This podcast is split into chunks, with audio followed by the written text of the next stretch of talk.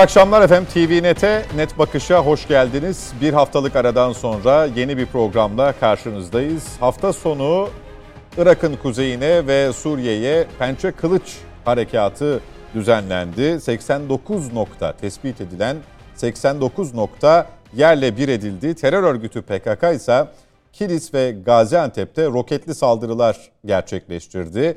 Karkamış'ta e, gerçekleştirilen saldırıda roketler bir okula isabet etti. Maalesef bir öğrenci ve bir öğretmen hayatını kaybetti. Cumhurbaşkanı Recep Tayyip Erdoğan'ın Katar dönüşünde operasyona dair bunun sadece bir hava harekatıyla sınırlı kalması söz konusu değil açıklaması ise kara harekatının da yakın mı olduğu sorusunu beraberinde getirdi. Bu soru ve operasyona dair diğer soruların cevaplarını arayacağımız başlıkla net bakışa başlıyoruz. Öncelikle konuklarımızı tanıtalım sizlere. Her hafta olduğu gibi Nedim Şener ve Mete Erer net bakışın daimi konukları. Hoş geldiniz. Nedim Bey, Mete Bey. Çok teşekkürler, çok sağ olun. Bu hafta konuğumuz Yeniden Refah Partisi Genel Başkan Yardımcısı Profesör Doktor Sayın Doğan Aydal. Hocam hoş geldiniz. Hoş Merhaba. bulduk efendim. Teşekkür ediyorum. Gazeteci abimiz, e, yazar Sayın Ekrem Kızıltaş net bakışa katılıyor yine bu akşam bizimle birlikte. Hoş geldiniz Sayın Kızıltaş. Hoş bulduk, iyi yayınlar.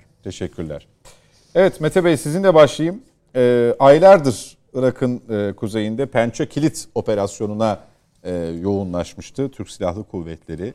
E, Suriye'nin de denkleme katıldığı aslında yakın zamanda diyelim denklemden hiçbir zaman çıkmadı ama e, yakın zamanda denkleme katıldığı böyle bir operasyon bekleniyor muydu?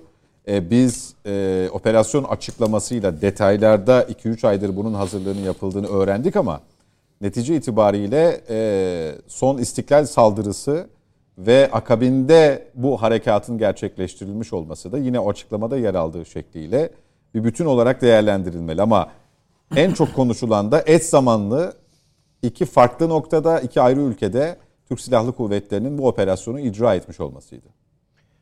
Ee, şöyle söyleyeyim, yani bu harekata ne at verirseniz diye sorarsanız zaten e, Savunma Bakanı da, Sayın Cumhurbaşkanı da aslında bir cezalandırıcı harekat olduğunu, Birleşmiş Milletler'in 51. maddesine atıfta bulunarak zaten söylüyorlar. 51. madde hani adı öyle konmaz ama aslında e, yapılan bir saldırıya karşılık vermek adına size meşru müdafaa hakkı veren veya cezalandırma hakkı veren bir e, maddedir.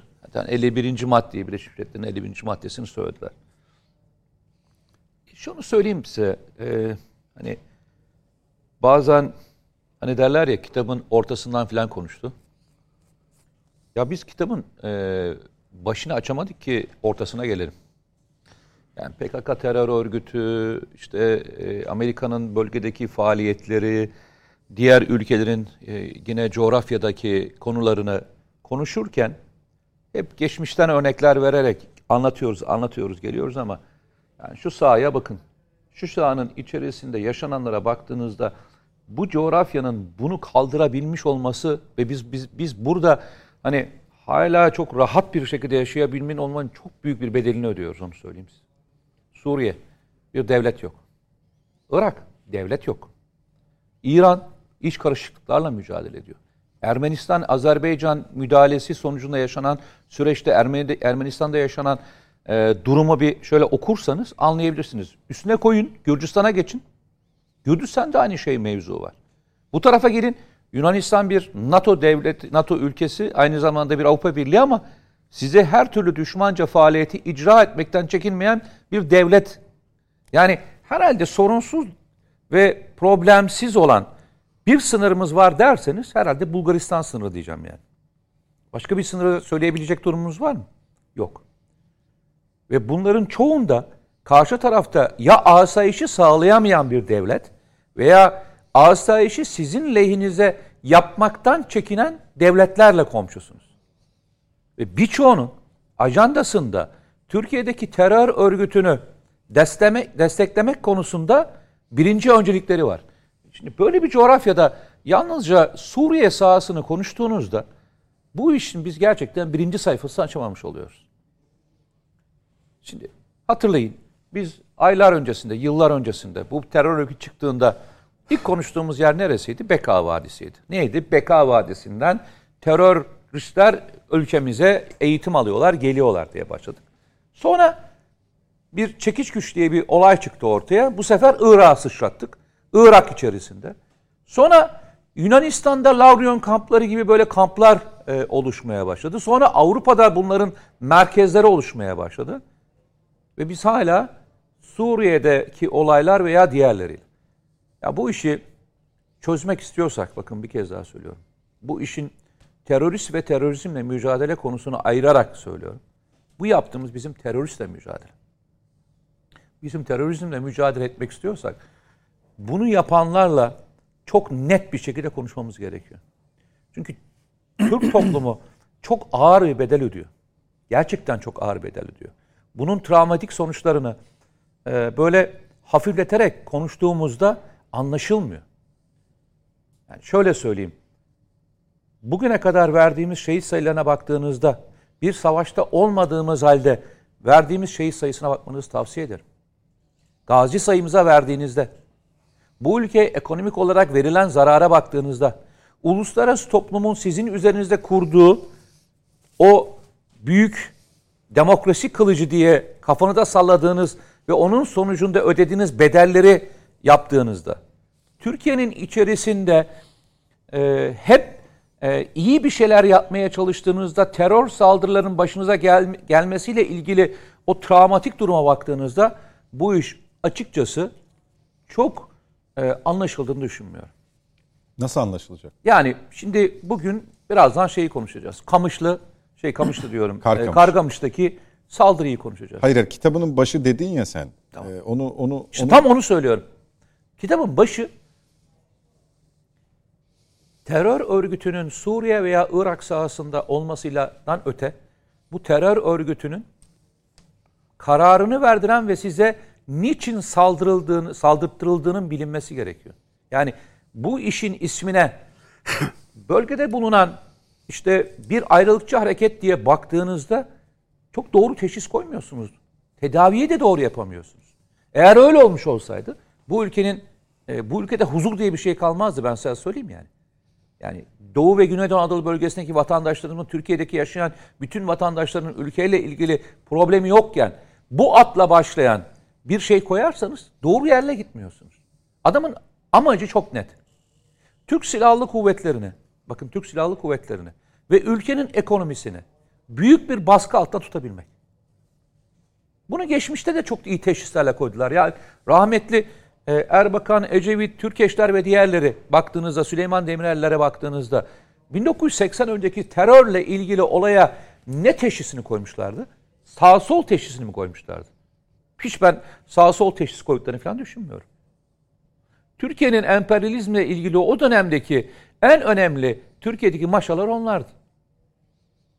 Bir tarafta o dönemde e, Sovyet Sosyalist Cumhuriyetler Birliği, bir tarafta Amerika Türkiye üzerinde hakimiyetini kurmak için yaptıkları birçok birçok e, oyunlardı ve bunun sonucu çok ağır oldu.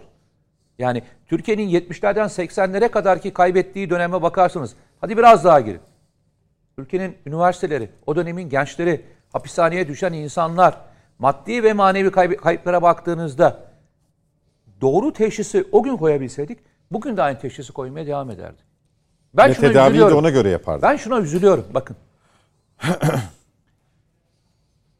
Bugün yaptığınız, yaptığımız ve işte Taksim'deki saldırı e, ve sonrasında yaşananları cezalandırması, cezalandırma harekatı mantık, konum ve terör örgütüyle ilgili kısmı bende tamam. Bir problem yok. Peki onu destekleyenlerin cezalandırması nerede? Sıkıntı orada başlıyor. Peki. Çünkü onu teşvik eden, onu buraya doğru iten, öteleyen bir mevzun üzerine konuşuyoruz. Siz herhangi bir ülkede, dünyanın herhangi bir ülkesinde, örnek vereyim ben size. Mesela Türkiye'de Yunanistan'ı bölmekle ilgili herhangi bir terör örgütünü Türkiye'de barındırsanız, buna silahlı eğitim verseniz ve buradan o ekipler gidip Yunanistan'a saldırsa, sizce ne olur? Nasıl bir tepkiyle karşılaşırsınız? Ve size hangi damgayı koyarlar? Terörist devlet damgasını koyarlar değil mi? terörü direkt finanse eden, organize eden, istihbarat anlamda destek veren bir yere getirirler, konumlandırırlar. Bu konumlandırmayı biz e, açıkçası azalttığımız müddetçe, yalnızca teröristle cezalandırmaya gittiğimiz müddetçe bugün ölenin yerine başkasını buluyor onlar. Yani emperyalizm bunu finanse etmeyi iyi biliyor. Evet. Bunu kaşımayı da iyi biliyor. Bunu bir şekilde organize etmeyi de biliyor. Yani bu coğrafyanın kaderine şöyle baktığınızda 30 yıldır 40 yıldır dönen oyunlara baktığınızda birbirini boğa- boğazlayan e, etnik problemleri, dini ve mezhepsel problemleri bu coğrafyada görürsünüz. En iyi bildikleri oyunu yapıyorlar. En iyi bildikleri senaryoları uyguluyorlar. Ve bunun bundan da müthiş bir şekilde kazanç çıkmaya devam ediyorlar. Bu işin bu kısmını e, hani bugün bir kez daha hani açmak gerektiğini düşünüyorum. 2 trilyon dolara yakın İçişleri Bakanlığı'nın raporlarında geçiyor. Türkiye'nin maddi olarak uğramış olduğu bir zarar var. Bakın öbürünü hiç konuşmuyorum. Bir evladımızın yerine koyacağımız bir evlat yok. Onu zaten hiç konuşmuyorum. Birisinin burnunu kanadığındaki e, mevzunun büyüklüğünü hiç konuşmuyorum. Ama bu tarafta bir de e, bu kadar büyük kayıplardan bahsediyorum. Bu büyük kayıpları biz normalleştirmemeliyiz. Bugün benim e, sınırımdaki bir köy okuluna veya bir işte ilçedeki bir okula yapılan saldırı sonucunda bir küçük evladımız ve onun hocası ve bir sivil vatandaşımız hayatını kaybetti. Bilerek, isteyerek ve bunu e, teşvik ederek. Peki bunu yapanlar Polonya sınırına roket düştüğünde, bir köye roket düştüğünde NATO'nun dördüncü maddesini hemen toplantıya çağıralım mı, çağırmayalım mı? Beşinci maddeye girer mi, gitmez mi tartışmasını açabilen kafa bu ülkenin topraklarını NATO ülkesi olarak görmüyorlar mı? Yani kavgayı biraz daha yüksek sesle ve daha yüksek boyutta yapmamız gerektiğini Peki. düşünüyorum ben. Peki. Teşekkür ediyorum Mete Bey. Devam edeceğiz yine konuşmaya. Harita üzerinde de anlatımımız olacak efendim. Hocam e, Mete Bey'in bıraktığı yerden ve bir ekle sorumu yönelteyim size. E, mücadele sahada olması gerektiği gibi yürüyor. E, fakat e, bu işin e, diplomasi ve strateji yönünde daha güçlü olmamız gerektiğini e, ifade ediyor Mete Yarar. Bir de e, siyaset cephesinde özellikle istiklal saldırısının ardından sanki böyle hani düğmeye basıldı. İşte seçim yaklaşıyor. İktidar kendine oy e, kazandırmak, devşirmek için böyle bir oyun içerisinde, derin bir oyun içerisinde gibi e, sözlerle de, yorumlarla da karşılaştık. Siz e, bununla ilgili ne düşünüyorsunuz? Öncelikle davetiniz için çok teşekkür ediyorum. Değerli arkadaşlarımla birlikte ümit ediyorum güzel bir program olur. Bu sahada ter döken, kan döken, hayatını feda edenlere rahmet diliyorum. Yaralananlara acil şifalar diliyorum. Bu hareketin e, harekatın başlamasındaki sebepler ve sonuçlar açısından baktığımda hükümetin e, iyi bir zamanlamayla e, böyle bir harekete karar verdiğini görüyorum ve e, Cumhurbaşkanımız Sayın Recep Tayyip Erdoğan beyefendi şahsında da hükümete teşekkür ediyorum. Böyle olmalıdır. Devlet böyle olmalıdır. Anında vakit kaybetmeden cevap vermelidir. Ama yüreğimde kalmasın diye ifade edeceğim. Ben yakın çevresi olsaydım Sayın Cumhurbaşkanı'nın Sayın Cumhurbaşkanım savaş varken maç seyretmeye gitmeyin derdim. Çünkü biz geçmişte e, işte bir deprem oldu Elazığ'da İstanbul Belediye Başkanı depremi ziyaretten sonra Palandöken'e gitti diye bir sürü laf sayıldı. E şimdi burada 50 tane uçak kalkmış F-16 toplar, tanklar herkes canını ortaya koymuş. Ama Sayın Cumhurbaşkanımız maç seyretmeye gidiyor. Keşke gitmeseydi diye düşünüyorum. Ben Mete Beyefendi'nin söylediklerine temelde katılıyorum. Eğer biz bu olaya sadece bu olay özünde işte asker şurayı vurdu, burayı vurdu, şuraya gitti, buraya gitti diye bakarsak teferruatla boğuluruz. Bu arada değerli izleyenler, e, az arkadaşlarımız biliyor olabilir daha önce seyreden ama daha önceki görevlerimi hatırlatmalıyım ki söylediğimin karşılığının olduğu bilinsin. Ben 54. hükümette Başbakanlık Müsteşar Yardımcısıydım. Milli İstihbaratın hükümetle bağlantısı benim üzerimdendi. Terörle Mücadele Kurulu Başkanı bendim. Doğu Güneydoğu Anadolu'daki 26 ilin yatırımlarını ben yönetiyordum. Yurt dışı operasyonlarıyla ilgili bilgiler bende toplanıyordu. Milli Güvenlik Kurulu'na da hükümeti temsilen ben gidiyordum. Dolayısıyla fiilen bu işlerin içinde bulunmuş biriyim. İşin e, bizden yana olan kısımları var. Yani kendi iç düzenimizden kaynaklanan sıkıntıları var bu PKK olayının. Bir de dışarıdan kaynaklanan olayları var. Ümit ediyorum bu sadece bana tahsis edilen bu bölümde değil, ilerleyen bölümlerde de farklı kesitlerini sunma imkanı bulurum. Şimdi biz hükümette olduğumuz dönemde 28 Şubat'ı doğrudan yaşamış bir kişiyim. O dönemde e, askerin sivil üzerindeki tahakkümünü her saniye birebir hissetmiş biriyim. Ama bu özellikle PKK olayında çok garip işlerin döndüğünü de bir vesile şimdi en azından söyleyebilmeliyim ki e, bunları söylerken belli kişileri söylüyorum. Asker peygamber ocağıdır. Tamamını tenzih ederek sadece o karar veren kişileri kastederek söylüyorum. Ve söylediklerim birebir yaşadığım olaylardır. Yani internete bakayım işte şu lafları da acaba gidince söyler miyim değil. Yanlışlık çok taraflı. Önce hükümet dönemindeki bazı yanlışlıklardan bahsedeyim. Şimdi asker sivil hükümeti bu iç hizmetler kanununun 35. maddesine dayanarak sürekli bir tehdit mekanizması gibi kullanır. Hükümetler bunun baskısı altındadır. Çünkü onu da yanlış anlayarak kullandılar ve birçok ihtilalin sebebi oydu. Asker böyle bir güven içerisindeydi. Ve e, hükümetin tepesinde demokrasinin kılıcı gibi durur ve şunu yapın, bunu yapın, işte şunu talep ediyoruz derdi. Şahit olduğum oylardan bir tanesi Çevik bir paşa geldi 100 trilyon istiyoruz dedi. 100 trilyon. Niçin? Terörle mücadele için. Şimdi Erbakan hocam terörle mücadele için bu parayı vermiyor olsa diyecekler ki işte bakın hükümet terörle mücadele için para ayırmıyor. Bir şey soracağım. 100 Buyurun. trilyon o zaman için ne kadar bir Gerçi- dolar bazında nasıl bir paraya tek geliyor? öyle bir çevirme yapmadım ama Hayır çünkü şu anda 100 trilyon deyince kimse o dönemi hatırlamayabilir o yüzden söyledim. Anlayamayabilir ama rakamları hiç bozmadan Bugünkü dolara birkaç yüz milyon edebilir. Yani 100 O trilyon milyon karşılığı olarak karşılaştırma alırsak için bir tabansa Doğan Ha, çok büyük bir para mıydı Doğan Bey o? unutmadığına göre bir- mesela şu anda milyara belki değil Evet. mi yani? şöyle 100 milyon ifade edeyim. az gelir yani. Devletin yedek akçesi 40 trilyon. Oo. Yani Ona savaş için e, kenarda tuttuğu bir para para- vardı eskiden evet. Devletin daima saklı bir parası var. Doğru. Bu, bu 40 trilyondu.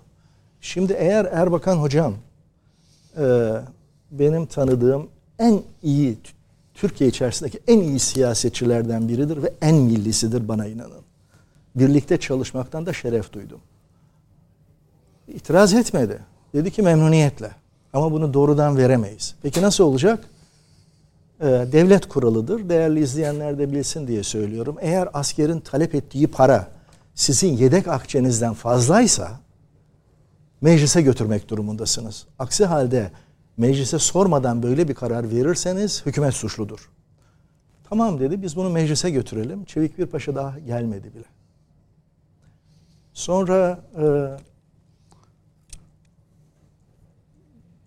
bir belge geçti Milli İstihbarat'tan bana getirdiler.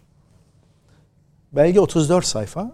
Ordu içerisinde bir bahs tipi kuruluş oluşturulmuş. Ve diyor ki birkaç maddesini söyleyeyim en azından ne olduğu anlaşılsın diye. İşte diyor çeil çekirdeğinize diyor e, Kürt ve Alevileri alın. Sünni ve şeyleri telef olacak. Telef kelimesini kullanıyor. Telef biliyorsunuz hayvan için kullanılır. Telef olacakları yerlerde görevlendirin. Çekirdeğe eleman alacaksanız diyor mutlaka eşi ve annesiyle beraber baloya ve şeye davet edin. E, plaja. Ondan sonra karar verin. Yani bir sürü madde saymış şunları yapın ama son maddede bu. Ben bunu Erbakan hocama ilettim. Erbakan hocam da dosyayı olduğu gibi İsmail Hakkı Karadayı Paşa'ya verdi. Biz beklerdik ki o dönemde Bu yazan isimlerin ki birçok isim sizlerin de bildiği isimler e, daha sonra Balyoz'da Ergenekon'da adı geçenler bunlar hakkında bir işlem yapılsın. İsmail Hakkı Karadayı Paşa yapmadı. Sonraki gelen hükümetler de yapmadı. AK Parti hükümetinde devam eden bu balyozdur, ergenekondur vesaire de ise e, sulandırıldı iş. Esasında 4-5 general var benim bildiğim. Fiilen bu işlerde aktif olan. Onlar alınacaktı. E, Assubay'ın, Er'in ya da e, Çö, Posta'nın vesairenin hiçbir günahı yok bu işlerde. Emrediyor asker. O da Hocam konu yapıyor. tamamen çok başka yere gitti. Yok, gitmedi. Süreden de e, İşte eğer farklı bir şey dinlemek istiyorsanız böyle bir açılış yapmak istedim. Çünkü estağfurullah. Bir Türkiye'deki de şunu, şu, şunu Türkiye'deki oraya geleceğim. değil ama hareket dediniz ya Sayın Cumhurbaşkanı maç izlemeye gitti. Hare- Harekat sırasında gitmedi. Harekatta zaten e, Endonezya dönüşü talimat verilmişti. Harekat başladığında buradaydı. Tamamlandı. Öğleden sonra hareket etti. Orayı da düzeltelim. Bugün, bugün devam ediyor mu etmiyor mu savaş? Savaş diyorsunuz bir de operasyon. Operasyon diyelim. Savaş- ediyor mu Savaş etmiyor mu? başka bir şey. Ediyorsa bu operasyon bitene kadar Sayın Cumhurbaşkanımın olmasını arzu ederdim Türkiye'de. Operasyon her daim var zaten e, hocam. Neyse biz bu şey kısmı Bunu niye söyledim? Yani işin PKK'nın bir tarafında, PKK olayının bir tarafında asker kısmını da gösterebilmek için hepsini söylersem peygamber ordusuna haksızlık etmiş olurum. Ama dışarıdan güdümlü, emperyalist etkilerde kalmış, NATO etkilerinde kalmış bazı subayların bunları özellikle bu problemin halledilmesini istemediğini biliyorum. Ve gene e, 400 kişi toplanacak sınırımızın dışında Irak'ta haber veriliyor. Ee, Osman Pamukoğlu'nun kulakları çınlasın. Süleyman Demirel beyefendi diyor ki şey Çevik Bir'e haber ver. Çevik Bir'e haber verilince oraya gittiklerinde o 400 kişiden kimsenin olmadığını, çoluk çocuğun olduğunu görüyorlar. Bazı yanlış kararlar alınıyor askeri noktada da. Bizim ele geçirdiğimiz, e, sınır aşarak ele geçirdiğimiz o silahların birçoğunu tekraren ele geçirdiğimizi söyleyelim. Neden biliyor musunuz? Biz bizi savunsun diye Mesut Barzani'ye bu silahları veriyoruz. Tanesi 20 dolardan. O da kim bilir kaç dolardan dışarıya satıyor. Sonra tekrar terör örgütlerinin elinde bu silahları görüyoruz. Şimdi yine Irak, e, İran sınırını geçenler kuşatıldığında da e, Sayın Demirel döneminde yani tek başına bir hükümeti suçlamıyorum. Asker içerisinde de NATO'nun emriyle hareket eden grupların varlığını anlatmaya ifade ediyorum, çalışıyorum. Bu o problemi dönemle bu dönemi e, kıyaslamamıza mı yol açacaksınız? Aynı düzen devam mı ediyor demek Benim dürüstçesi kurgumda sadece bunu değil, bu bizim e, Suriye olayı ve Irak olayının temellerine kadar gideceğim. Avrupa'da çıkartılan kanunların Türkiye'ye nasıl etkilediğini anlatacağım. Olan bazı olaylar var derin dünya devletinin karar verdiği onları anlatacağım. Resim birleşince bir anlam ifade edecek. Aksi halde ben oraya git çıkmışım e, bir şeyler söylemişim. Bu günlük bir olayı sadece ifadeden geçer. Burada eğer iki saat içerisinde bana düşen zaman zarfında bunu anlatabilirsem ne mutlu bana. Değilse işte günlük sohbetten öteye gitmeyecektir. Ee, yoksa ben oradaki adım adım her yeri ben de biliyorum. Konuşurken bunu hissedeceksiniz zaten. Türkiye'yi biliyorum. Bu işlerden sorumlu bendim. Yurt dışı operasyonlarını biliyorum. Sorumlu bendim. Nasıl gerçekleştiğini biliyorum. 80 dolar veriyorsunuz Mesut Barzani'nin adamına bizi bekletsin oradaki kalelerinde diye. İşte istihbarattan adamlar gidiyor. Sadece ay başında geliyorlar para almaya. Onun dışında Bu hala böyle mi? Yok değil. değil, değişmiştir. Sadece 80 dolar alacakları gün kuyruktalar. Onun dışında çoluk çocuk, ihtiyar, yaşlı vesaire oradalar. Dolayısıyla bu yanlışlıklar Türkiye Cumhuriyeti tarafından benim yöneticilerim, benim arkadaşlarım vesaire toplu olarak yapıldıysa tekrarı olmasın diye farklı açılardan bakabilelim diye bu girizgahı yaptım. İlerleyen zamanlarda Peki. yine farklı açılara girecek. Teşekkür Peki. ederim. Ee, Ekrem Bey şimdi e, operasyonla ilgili e, aslında hocama da sordum ama cevabını alamadım. E, söz konusu girizgahın uzamasından ötürü belki ilerleyen dakikalarda fikrini e, söyler bizimle paylaşır. E, İstiklal saldırısının ardından söylenen e, işte düğmeye basıldı, oy için seçim yaklaşıyor. Bu tip hatta bugün gerçekleşen HDP cephesinde oldu bu. Bugün gerçekleşen dün de yaşanan roketli saldırılarla da İstiklal saldırısı birleştirildi. Ee, orada sanki operasyonun e, geçerliliği ya da e, ilerlemesi yönünde de bir zemin hazırlandığı iddialarında bulunuluyor. Ne söyleyeceksiniz? Evet öncelikle e, Irak ve Suriye'nin kuzeyinde ve zannediyorum Irak'ta bayağı derinlere değinildi. Asos galiba bayağı uzakta bir yer. Dolayısıyla İstiklal saldırısının hemen ardından e, 89 hedefi e, vurmayı amaçlayan oldukça kompleks, oldukça sofistike bir hareketin vay be siz işte istiklalle bunu yaptınız biz de şu, size şunu yapıyoruz diye bir anlamı var mıdır? Kısmen vardır ama ben eninde sonunda bunun bir gece ansızın gelebiliriz söyleminin ki birkaç aydır bu söylem gündemde. Sayın Cumhurbaşkanı'nın çeşitli şekillerde dile getirdiği bir şey bu. Dolayısıyla demek ki uzun süredir yapılan hazırlıklardan bir bölümü istiklalle bağlantısı ki Mete Bey de vurguladı. Büyük ihtimalle var. Çünkü orada orada çocukların Ecri'nin bir isim daha vardı yanlış hatırlamıyorsam. Yağmur. Atılan bombalara Yağmur'un ve Ecri'nin ismi falan konuldu.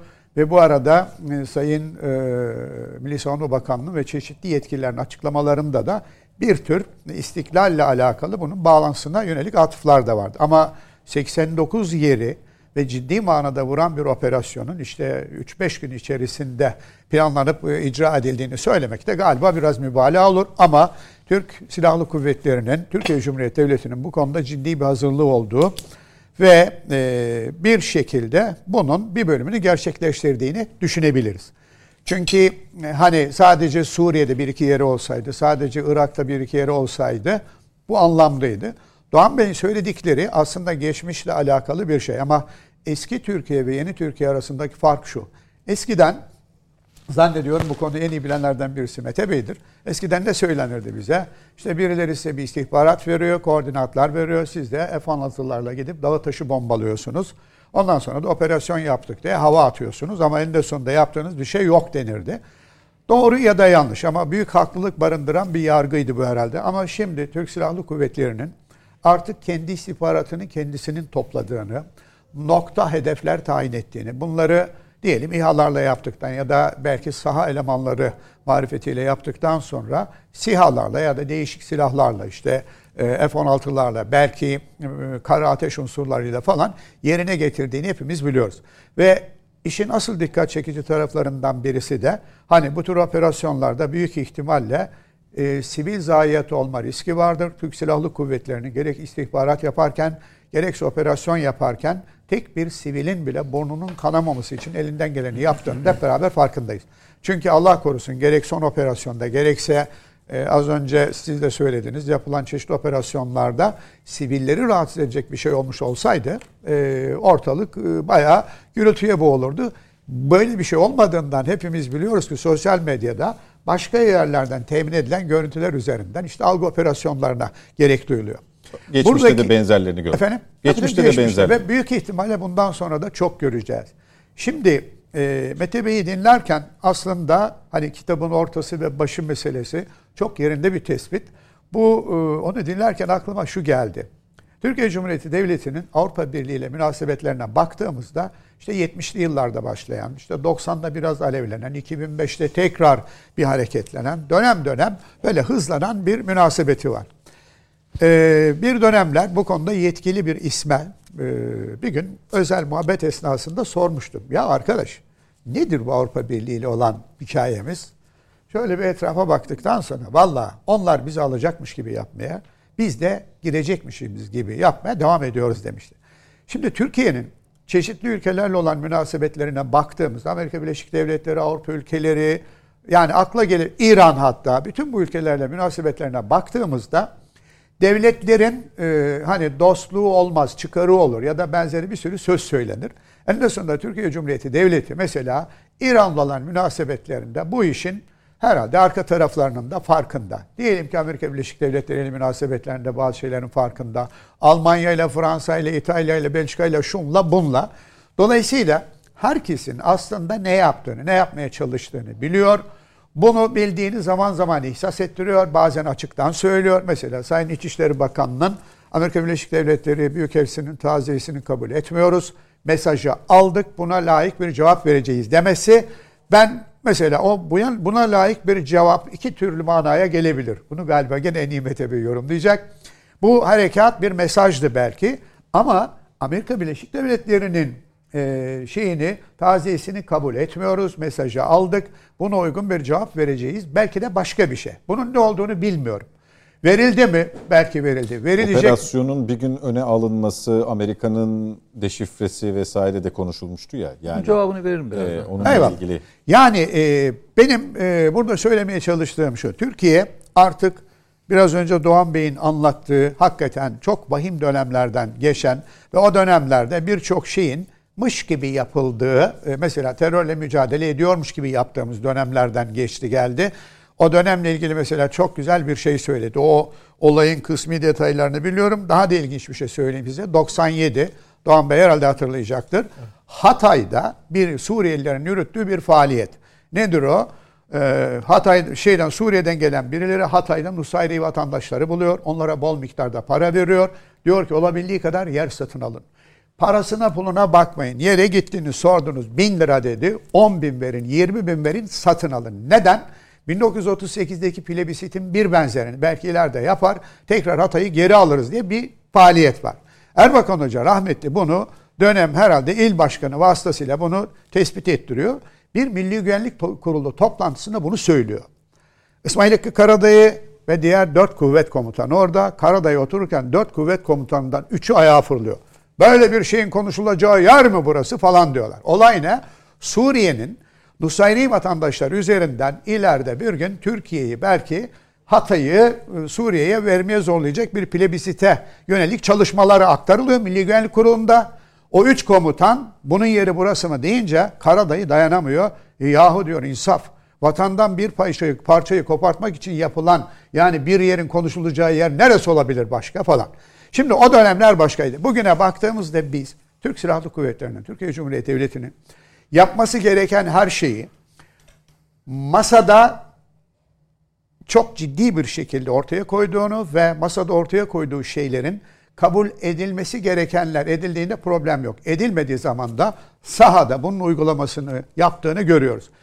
Bir tarafımız var. Bu biraz burası zaaf mıdır yoksa mecburiyet midir budur bilmiyorum. Türk Silahlı Kuvvetleri'nin, Türkiye Cumhuriyeti Devleti'nin uzunca bir süredir dikkat ettiği bir şey var. Uluslararası alanda aleyhine kullanılabilecek herhangi bir fotoğraf vermemek için bütün kurallara sonuna kadar riayet ediyor. En de sonunda bunlara çok dikkat ediyor. Ve düşünün mesela Suriye'nin kuzeyi Amerika Birleşik Devletleri'nin kaç bin tır silah gönderdiğini ben artık saymayı bıraktım. Herhalde bir 60-70 bini falan bulmuştur. 13 bin uçak diye hatırlıyorum. 13 bin nakliye uçağıyla silah gönderdiği falan. Bunlar gönderilirken düşünün bu ülkeden birileri bir takım alçaklar çıkıp 2014'te Bayırbucak Türkmenlerine gönderilen birkaç tır üzerinden olmadık numaralar çektiler ve avela kopardılar. Bir dakika ya. Amerika Birleşik Devletleri'nin on binlerce tırı ortadayken niye Türk Silahlı Kuvvetleri Milli İstihbarat Teşkilatı'nın gönderdiği 3-5 tır birilerinin dikkatini çeker ve bu ülkenin vatandaşı olan birilerinin için bunu değişik yerlerde gündeme getirmeye çalışır.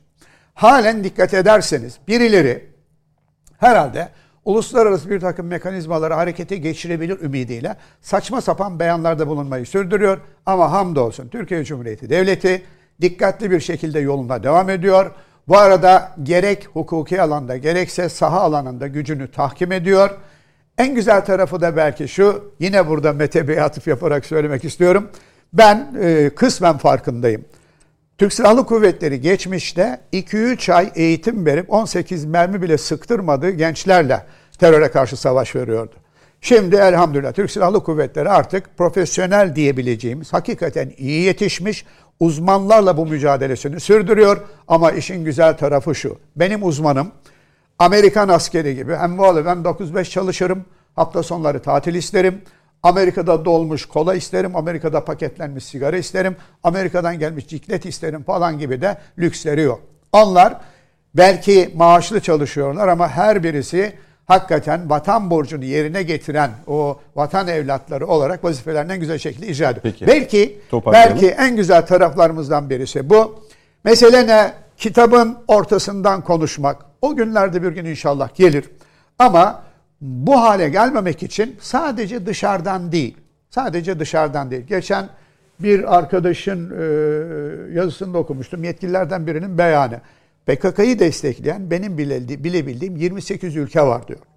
28 ülke. Bir dakika ya. Hani 1, 2, 3, 5 olsa anlayacaksın ama 28 ülke. Neden? Türkiye'nin zayıflaması, Türkiye'nin kendi ayakları üzerinde durmasını engellemek için bu tür şeyler var. Türkiye kitabın ortasına gelmeyip Mete Bey'in dediği gibi başında uğraşması galiba bundan.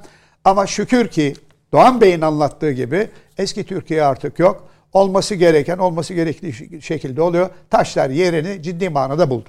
Peki Nedim Şener bugünkü yazında aslında e, bu son olanları e, anlamayanlar e, ya da anlamlandıramayıp bir yere koyamayanlar için hem istatistikle hem grafikli bir şey paylaşmışsın okurlarla.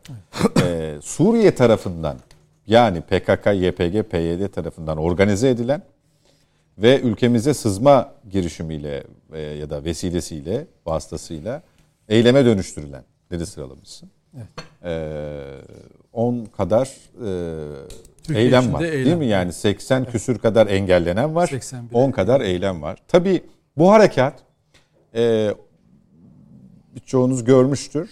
E, Amerikalı komutanın Tabii. e, Aynel Arap'ta e, sözde onların mezuniyet töreninde Kürtçe yaptığı e, konuşmanın hemen arkasından geldi. E, Sayın Kızıltaş hatırlattı ya yani biz Sayın Soylu taziyeyi kabul etmiyoruz. Mesajı aldık cevabımızı vereceğiz şeklinde. E, hocam da eski e, Türkiye'den örnekleri girizgahında anlatırken o dönemde şöyle bir şey geldi aklıma. Siz değil Amerika'ya bir şeyi alenen söylemek ima bile edemezdiniz. Yani başınıza gelecekleri varın siz düşünün o saatten sonra. Şimdi açıkça aslında cephelerin belirlendiği, bunun suçlusu sizsiniz. Biz de bunun cevabını e, madem siz o aracıyı kullanıyorsunuz, aracının üzerinden size vereceğiz. Diyebilecek şekilde veriyoruz. Bu e, mukayeseyle açıldı konu. Bu mukayeseyi de ortaya koymak istedim soruyla beraber. Şimdi tabii e, o aşamanın biraz daha ileri götürülmesi zamanı geldi. Yani pençe kilit, e, pençe kartal, işte pençe kılıç dedikten sonra yani aslında en son Türk'ün pençesi diye bir şeyle bu işi bitirmenin zamanı geldi geçiyor bence. Çünkü Türk Silahlı Kuvvetleri bu operasyon evet e, Taksim'deki İstiklal Caddesi'ndeki bombalama sonrası planlanmış hedeflere yönelik bir operasyon olarak gerçekleştirdi. Ama dayanağı bundan 6 ay öncesi hatırlayacaksınız. 6 ay önce biz ne konuşuyorduk? Bir kara harekat. Kara harekatının öncesi zaten hava harekatıyla önce yumuşatıp sonra hedefleri sonra kara harekata rahat girme şeklinde. O, o zamanki planlar bunlar. Ee, aslında onun uygulaması. Şimdi dolayısıyla eğer buna başlamışsak bunun devamının gelmesi lazım. Çünkü karşımızda artık çokça anlatmaya gerek yok. PKK terör örgütü değil Amerika Birleşik Devletleri var. Ama fiilen kendisi yok. Terör örgütünün elemanlarını ortaya sürüyor ve biz her geçen gün onlar çok daha fazla tahkimat yapıyorlar. Ee, teröristleri eğitiyorlar, fazla para veriyorlar ve meşruiyet devşirmeye çalışıyorlar. Oysa Türkiye hemen sınırın ötesinde komşusunun toprak bütünlüğüne saygı çerçevesinde e, teröristlerden alanları temizleyip yine onların vatandaşlarını yerleştirerek aslında onlara da hizmet etmiş oluyor. Ama kendi güvenliğinin tertibatını bu şekilde alıyor. Eğer Esad bir devlet olmayı becerirse, Suriye bir devlet olmayı becerirse, kendi topraklarını gerçekten bir gün PKK ve PYD'den arındırmak isterse ki DAEŞ meselesinde olduğu gibi e, o zaman bütün bu alanlar onun meşru devletinin e, birer parçası. Şimdi Türkiye bunu sağlamaya çalışıyor. Ama bakıyorsunuz karşısında Türkiye'nin karşısında öyle bir güç var ki Rusya, Amerika, Esad yönetimi, İran hepsi bir oluyorlar karşınızda. Avrupa Birliği arkada, fonda e, ve Türkiye'ye karşı bir operasyon çekiyorlar. Şimdi bakın yani bunu defalarca söylüyoruz. Ben acaba hani fazla tekrar ediyorum, kendimi fazla tekrara mı düşüyorum diye endişeye kapılıyorum ama duymayan olmamış olabilir, duymayan olabilir.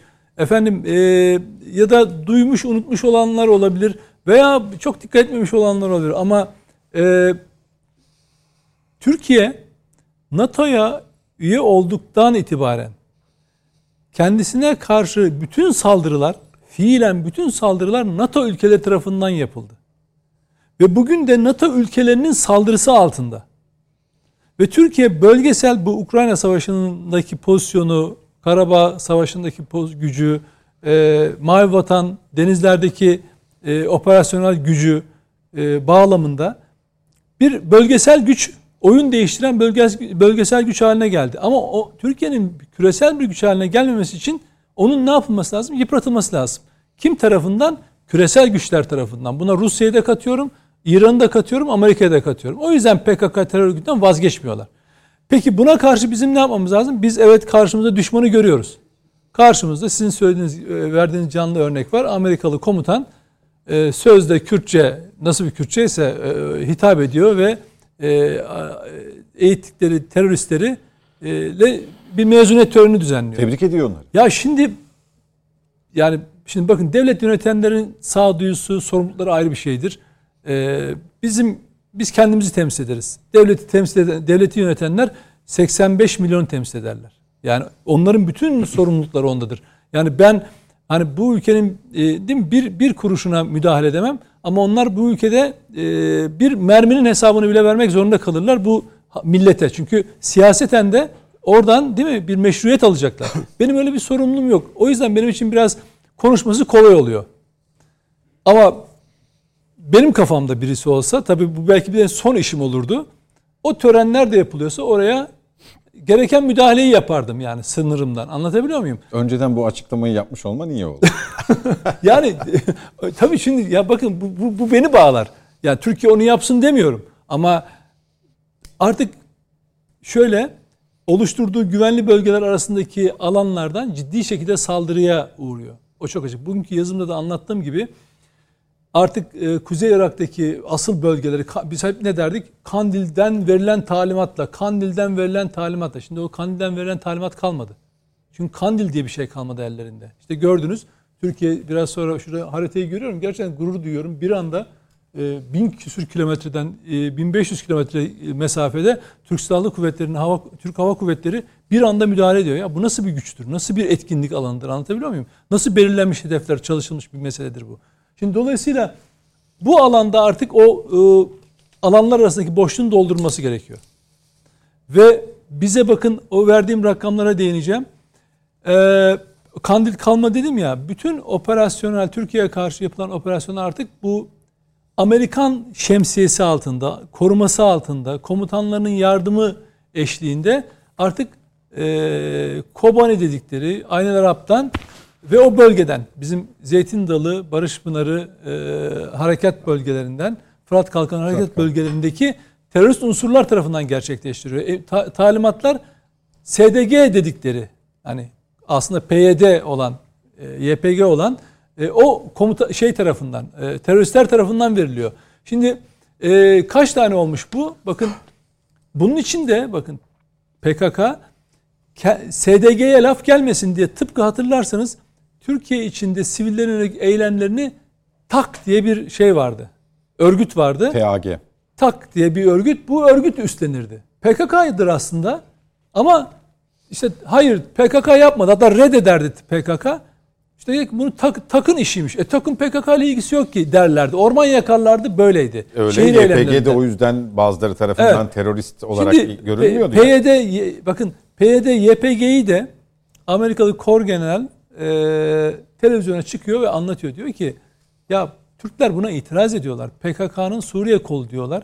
Siz benim düşmanımla ittifak yapıyorsunuz, yardım ediyorsunuz. E, böyle olmaz diyorlar. Ne yapalım e, diye sormuşlar. İsminizi değiştirin. Ne yapmışlar? Suriye güçleri. Diyor ki ertesi günde diyor araya demokratik lafını koydular diyor. Çok güzel oldu diyor. SDG. Gülüşüyorlar. Yani SDG oldu diyor adı. Şimdi bakın ne yapmış?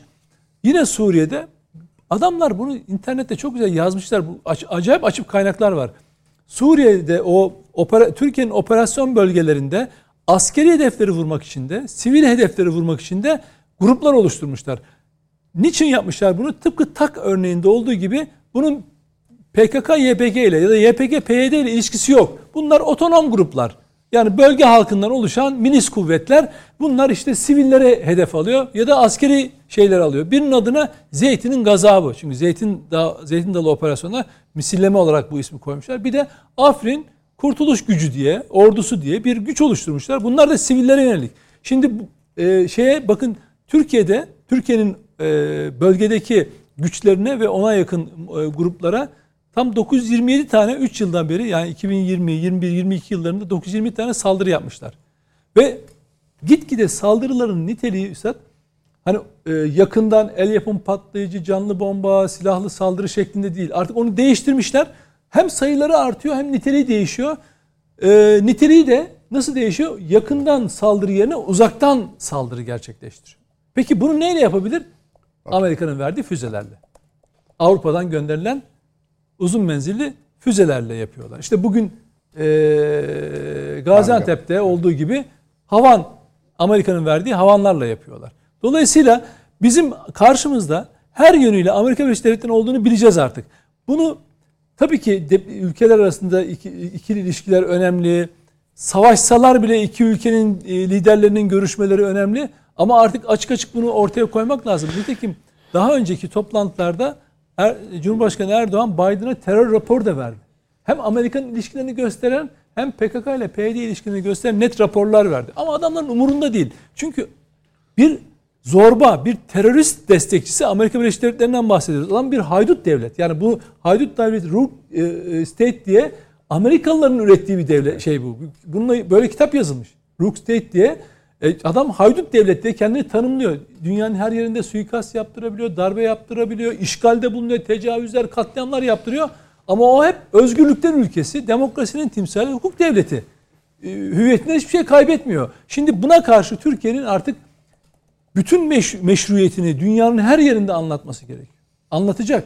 Ve en sonunda gerçekten hani bu pençeler devam edecek edecek ama son bir pençenin aslında ben bunu daha önce de söylemiştim. Amerika ile savaşmaya hazır mısınız diye bundan iki yıl önce yazı yazmıştım. İş oraya doğru gidiyor. Siz bakın şöyle oluyor. Siz kaçsanız da bundan kaçınsanız da ya yapmayalım. O sizin üzerinize geliyor. Bakın Brett McCurk yani bu işleri kotaran bu PKK'nın Lawrence'ı diyeceğimiz adam gidip dünyanın her yerinde Türkiye aleyhine ne varsa karıştıran, Kuzey Afrika bölgesinin de sorumlusu olan, bütün bu belayı operasyonel olarak yöneten kişi A diyor ki hava hava güvenliğini, hava operasyonlarına çok itiraz etmiyor. Çünkü onun sınırlı alanda kalacağını biliyor. Ama diyor ki oradaki istikrarı bozacak adımlar atmasını pek onaylamayız. Yani diyor ki kara operasyonu yapma diyor. Şimdi o zaman ona verilecek en güzel cevap hava operasyonunun e, devamı olan 6 ay öncesinde planlanmış kara operasyonunu yerine getirmektir diye düşünüyorum. Peki teşekkür ediyorum Nedim Bey. Mete Yarar e, harita üzerinde e, bütün konuklarımız atıfta bulundu. E, anlatalım bu Anlatayım. operasyonun. Ben bir, bir, birkaç tane şey söyleyip kalksam ayıp olmaz değil Yo, mi? neden? Oradayken hani e, şey olması. Şimdi birkaç şeyi düzeltmekte yarar var. Yani bu üstadlarımız da bu işi biliyorlar daha çok. Hani siyaseten de bu bizimle beraber yaşadılar. Her türlü sorun asker, polis veya işte jandarma, milli istihbarat diye. Hepimiz beraber yaşıyoruz bu ülkede. Hepimizin göz önünde olduğu her şey aslında. Ee, şimdi terörle mücadele konusunda geçmişte de Türk Silahlı Kuvvetleri hep başarılıydı. Eğer öyle olmamış olsaydı zaten bu ülkenin toprakları gitmişti. İşte Suriye'de, Irak'ta olduğu gibi. Ama yine aynı yere geleceğim. Terörle mücadele ile terörist mücadele arasında çok büyük fark var. İkinci büyük yanılgı o zamanın teknolojisi bugünkü teknoloji birbirinden çok farklı. Yani benim bulunduğum dönemde e, o zaman akıllı mühimmatlar yoktu. Türkiye'nin envanterine işte 96'lardan sonra F-16'lardaki e, bazı sistemlerle girmeye başladı. O zaman serbest düşüşlü bomba atılıyordu. F-4 geliyordu. Bize de geldiklerinde söylenen şey şuydu. 2 kilometre kadar çekiliyorduk. Niye? 2 kilometre sapma yapabiliyordu. Sekebiliyordu. Yani bildiğiniz sekiyordu bo- bomba. Ee, ama şimdi pencereden içeri sokuyorsunuz. Tabii o zamanın teknolojisiyle attığınızda işte bazen görüyorsunuz mağaraların derinliğini şimdi görüyorsunuz. Zap o zaman da zap. Aşağı doğru inen yüzlerce metrelik tüneller var. O mağaranın içinden sokmadığınız müddetçe bunu yapma şansınız yok. O zamanki operasyonun teknolojik şartlarıyla bugünkü değerlendirmek çok doğru değil. İki, yani bugün geçmişte de e, ben askerlerin geçiştirilmesi konusunda özellikle komando birliklerinin ve diğerlerinin geçiştirilmesi konusunda çok eksiklik gören, gören bir insan değilim. Çünkü ben onlarla çok uzun yıllar komando birliklerine çalıştım. Delikanlılar çok iyilerdi. Yani Allah hepsinden razı olsun. Yani göreve gelen bütün o e, er, erbaşların hepsinden. E, normalde komando eğitimine giden asteğmenlerdi. Subaylar da yaklaşık işte onlardan bir ay, bir buçuk ay daha fazla çalışırlar. Ama komando birliklerine gelenlerin tamamı iyi eğitim alıp geliyorlardı. Bizim en büyük sıkıntımız uzun süreli kalamamalarıydı. Aldıkları eğitim değildi. Yani tam tecrübeli olduğunda Güle güle. bölgeden geri çekiliyorlardı. Tekrar sıfırdan e, bölgeyi tekrar o askerlerimize tanıtmaya çalışıyorduk. Yoksa aldıkları eğitimden, bize gelen askerlerin eğitimlerinden, ruh halinden, motivasyondan hiçbir şey çekmedim. Allah hepsinden razı olsun. Eski komutanlarımıza da demin çok güzel bir şey söyledi. İsim olarak söylemeyi her zaman yararlı bulur. Yani e, zaman zaman işte Selçuk e, Bey'in de anılarında, işte Özdemir abinin anılarını anlatırken yardım edenler olduğu gibi köstek olanlar da var. Yardım edenlerin birçoğu işte Ergenekon balyozda tutuklananların birçoğu aslında bu ülkede bir şeyler yapanlar. İçinde yapmayanlar da olabilir. Ama isim olarak söylemek her zaman çok doğru, çok vicdani ve çok ahlaki. Türkiye'de siyasetin işte aydın kesimimizin ve diğerlerinin askerlerden ne az e, şeyi var, sorumluluğu var ne de çok sorumluluğu var. Ama biz bazen 28 Şubatları ve diğerlerini konuşurken yalnızca askeri konuşup bunun basın ayağını, bunun siyaset ayağını, bunun iş Yargı. adamı ayağını, bunun diğer ayaklarını hep pas geçiyoruz. O yüzden hani e, kişi bazı gidelim, bütün bacakları koyalım, ondan sonra işi çözmek çok daha kolay. E, oradan yırtıyorlar. Ben size söyleyeyim. Bir yere günah keçisi koydunuz da arkaya saklanmak çok kolay bu memlekette. E, onu söylemek için söyledim. Yoksa beklerinizin birçoğuna altına Ha, imza atarım. Bir oraya geçmeden Mete Bey'e bir soru sormak istiyorum. Bu Konuyla Tabii sorabilirsin. Orada sorar, ben de orada cevap sorabilirsin. Orada cevaplayayım. Buyurun. Şimdi e, malum Türkiye biraz önce Nedim Bey de söyledi 5-6 aydır bir gece ansın gelebilir. Yani bir şeyler olacak. Bu bir ilk adımdı belki. Bundan sonra yine Sayın Cumhurbaşkanı bugün Katar dönüşü bunun devamı da var manasına bir şeyler söyledi. Burada ben hep şunu düşünürüm. Muhataplar, karşıdakiler bunu bekliyor. Bu beklemek galiba çok sıkıntılı bir iştir diye düşünüyorum. Bu Şimdi- bir. Evet. Şimdi öbür tarafı da şu. 28 Şubat döneminde sadece anayasal bir açık bulunduğu için Batı Çalışma Grubu anayasaya aykırı bir işte örgüt kurdukları için e, ağırlaştırılmış müebbet hapis verildi onlara. Sivil kesimle alakalı şu ana kadar yani pek bir şey bulunamadı gibi, bulunamadı gibi. Ama ben de diyorum ki sivil kesimin sorumluları, o dönemin iş adamları, sivil toplum kuruluşu temsilcileri, medya mensupları da acaba bir gün kapımız çalınabilir mi diye bekliyor olabilir diye düşünüyorum. Ben bu soru değildi herhalde. Sizin Yani temenniniz şu diye soru, bu oradaki- O birincisinin cevabını vereyim. Sen de aynısını düşünüyor musun? diye Ben birincisini herhalde. söyleyeyim. Evet. Ben itirazlarımı söylerim oturunca söyleyeceğim ikinci bölümle ilgili. İlki için söyleyeyim. Bakın şimdi şöyle bir durum var. Ee, Türkiye Amerika Birleşik Devletleri gibi terörle mücadele etmiyor. Örneğini vereceğim. 11 Eylül saldırısı oldu. 11 Eylül saldırısından sonra Amerika'dan kalkan uçaklar gittiler. İşte e, halı saha tabir ettiğimiz o B-52'lerle bombalayarak geri döndüler. Yani Sonra Amerikan orta çağa orta çağa döndürerek. Afganistan öyle demişlerdi. Ee, orta zaten çok ileride olduğunu söyleyemem. Hani çok da özellikle Ruslar da orada olduklarında yaptıkları ortadayken diye söylüyorum.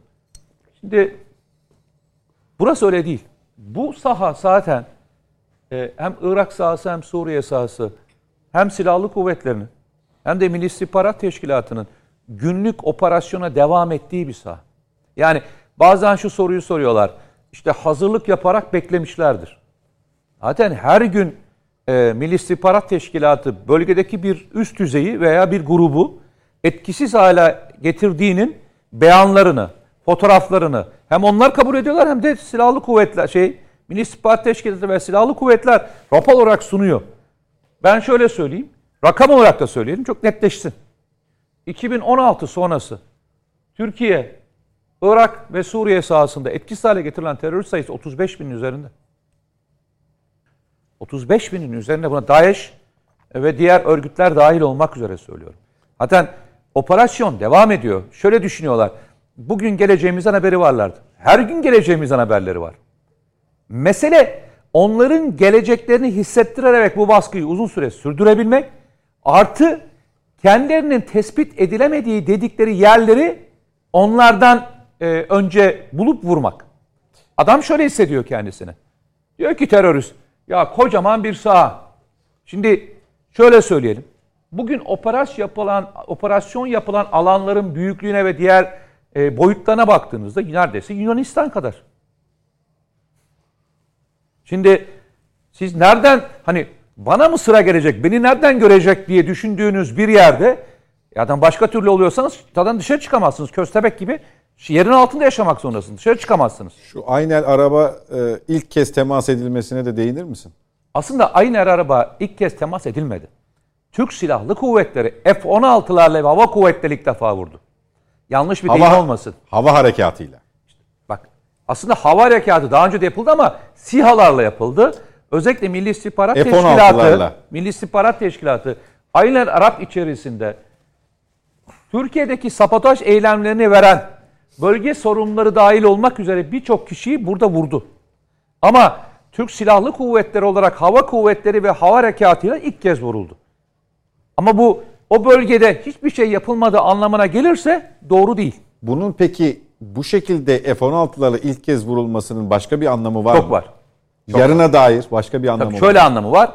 Ee, çok uzun zamandan beri e, YPG'de, PKK'da veya PYD'de şunu söylüyor. Amerikalılar bu bölgeye asla dokundurtturmayacaklar. Türkiye'yi buraya sokmayacaklar.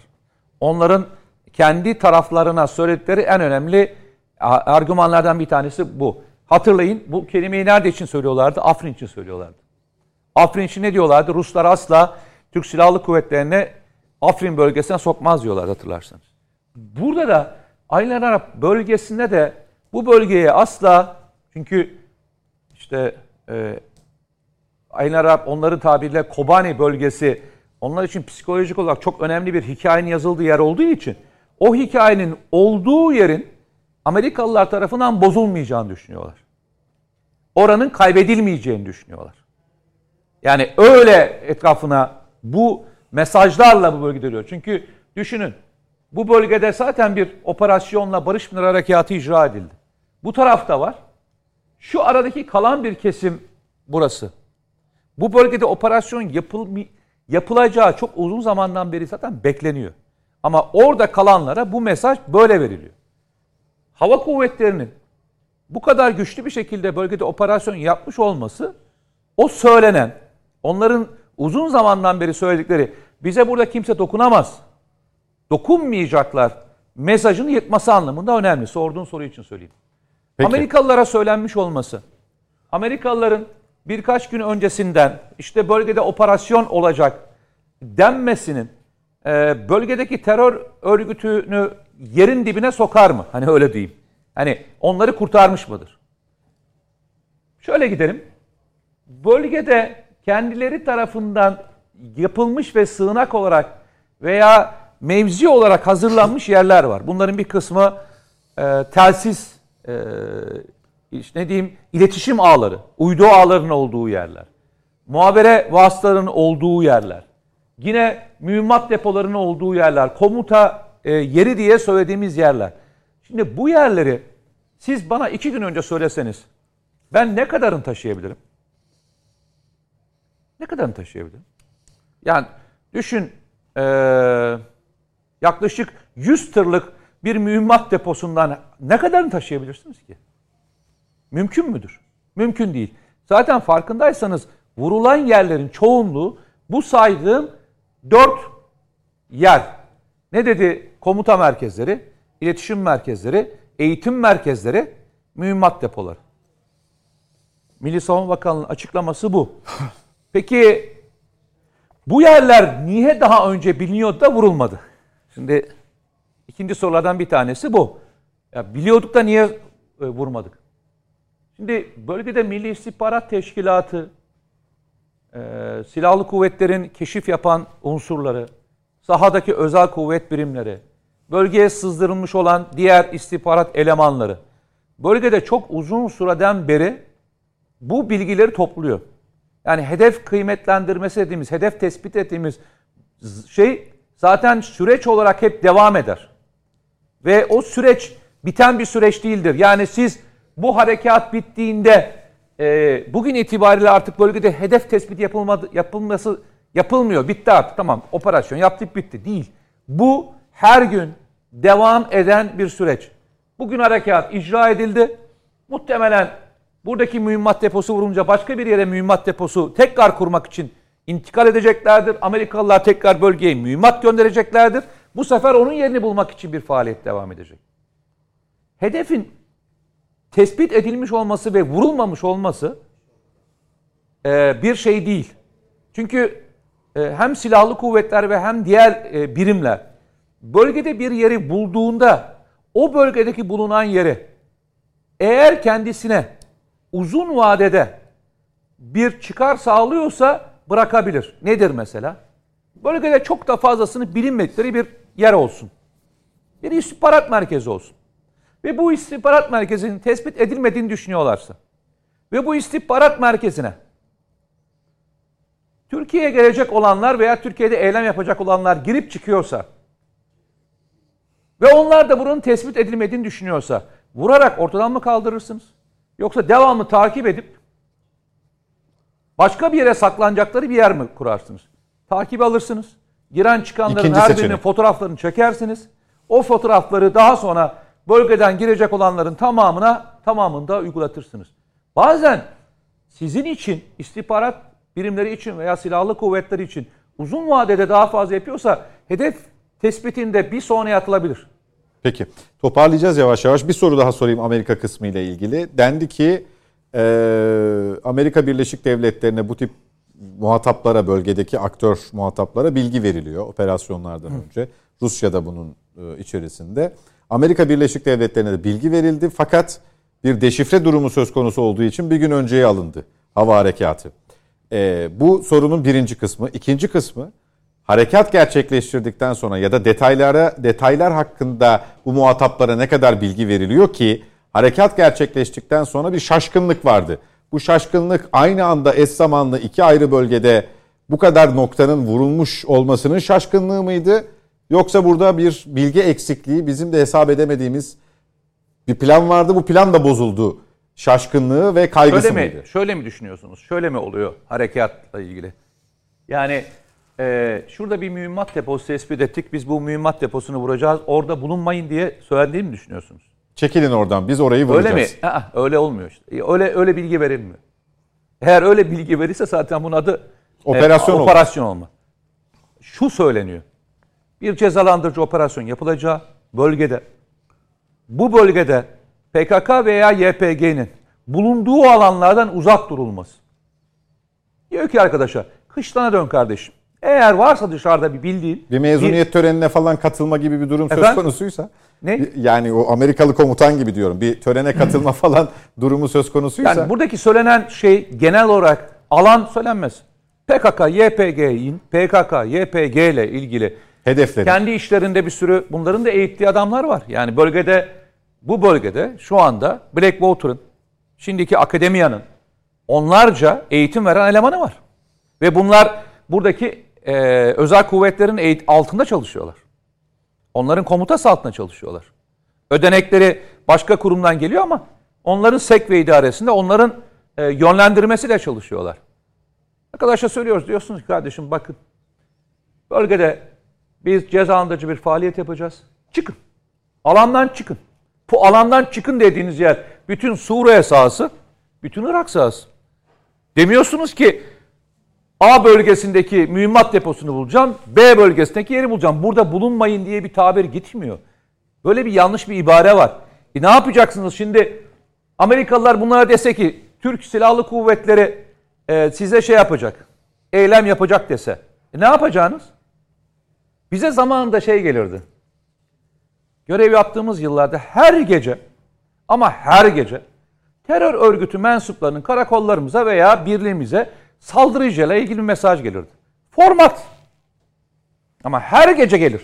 Şimdi ne yapıyorsunuz şimdi? Her gece size terör örgütünün saldıracağıyla ilgili bilgi geldiğinde ne yapıyorsunuz? Özel bir hazırlık yapıyor musunuz? Zaten hazırlık yapıyorsunuz. Şimdi buradaki terör örgütüne desek ki... Hazırsınız zaten. Efendim? Hazırlık yapıyorsunuz. Hazır, hazırsınız. hazırsınız buna. Evet. Şimdi burada dese ki kardeşim bölgede size Türkiye e, hava harekatı yapacak dese ne, ne yapacaklar?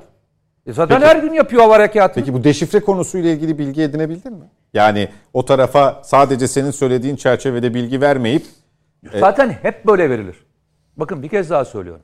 Hep böyle verilir. Hatta size başka bir şey söyleyeceğim. Hatırlıyor musunuz? İlk Sincar olayları başladığında Sincar bölgesinde e, Amerikalılar e, onlara bir kendilerine yakın bir üs vermişlerdi. Hatırlıyor musunuz? Hatta onların çok önemli adamlarından bir tanesi de bu bölgedeydi. Ve Türkiye dedi ki kardeşim arayı açın dedi. Ve öyle bir vurdu ki vurduğu yerle e, Amerikalıların bulunduğu yer arası çok yakındı birbirine. Amerikalılar bir ayağa sıçradılar. Ayağa sıçradılar. Dediler ki yani ne yapıyorsunuz filan. Siz orada mısınız dediler bizimkiler. Siz orada ne arıyorsunuz? Ya orada ne arıyorsunuz? Siz uyarınızı yaparsınız. Terör örgütüne operasyon yapacağınız gizli bir şey değil ki. Siz 24 saat boyunca operasyon yapıyorsunuz. Bakın Amerika'nın örneğini özellikle verdim. Siz 11 Eylül saldırısı oldu gittiniz. Tamam. Arkadaş terör örgütü de biz 1984'ten beri aktif olarak yurt dışına, yurt dışına operasyon yapıyoruz. Bu bölge içerisinde sizin her noktayla ilgili ben A noktasına gideceğim, B noktasına gideceğim diye söylemezsiniz. Bölge söylersiniz. Kardeşim ben Suriye sahasında cezalandırıcı operasyon yapacağım. Irak sahasında yapacağım. o kadar. O kadar. Peki. Ya bu da e, örgütü yerin dibine çeker mi? Zaten yer altındalar. Zaten o yüzden yer altında oldukları için ne kullandınız? Nüfuz edici bomba kullandınız. Evet. Peki teşekkür ediyoruz Mete Yarar. Ee, bu harita üzerindeki detaylı anlatımın için Pençe Kılıç Harekatı'na dair Ya bu Ayrıntıları harekatların bakın bu, paylaştığın bu için. harekatların tabii şöyle bir e, sonucu var onu söyleyeyim ben size. Bu harekatları yalnızca şeyler takip etmiyor. Yani e, bölgedeki terör örgütü, işte Suriye devleti, Irak devleti veya İran takip etmiyor. Aslında bütün sizin rakipleriniz de takip ediyor. Çünkü yaptığınız operasyonun zorluğu eğer bir 10 üzerinden bir askeri operasyon şu anda dünyanın en büyük ordusunu görüyorsunuz. Kim? Hangisiydi oradan bir tanesi? Hatta ikinci diye, üçüncü deyin hadi. Rusya değil mi? Sahadaki e, koordinasyon eksikliğine e, farkında mısınız? Sahanın uzunluğu, operasyon uzunluğu 1000 kilometre şu anda şeyin e, Rusların Ukrayna ile çatışıyor alanın uzunluğu 1000 kilometre. Türk Silahlı Kuvvetleri yaklaşık 1000 kilometrelik bir çapta 81 hedefi 81 hedefi gittiniz sıfır sivil kaybıyla sivillerin yaşadıkları alanların içerisinde vurup döndünüz. Peki. Bunu böyle takip ediyor onlar da. Yani bunu Yunanistan da takip ediyor. Yani asıl takip edenler onlar. Yani sizin potansiyel anlamda bugün yaptığınız, Gücünüzü ölçüyor. aslında. bakın buradaki yaptığınız mesaj yalnızca PKK terör örgütüne verilen bir mesaj değil.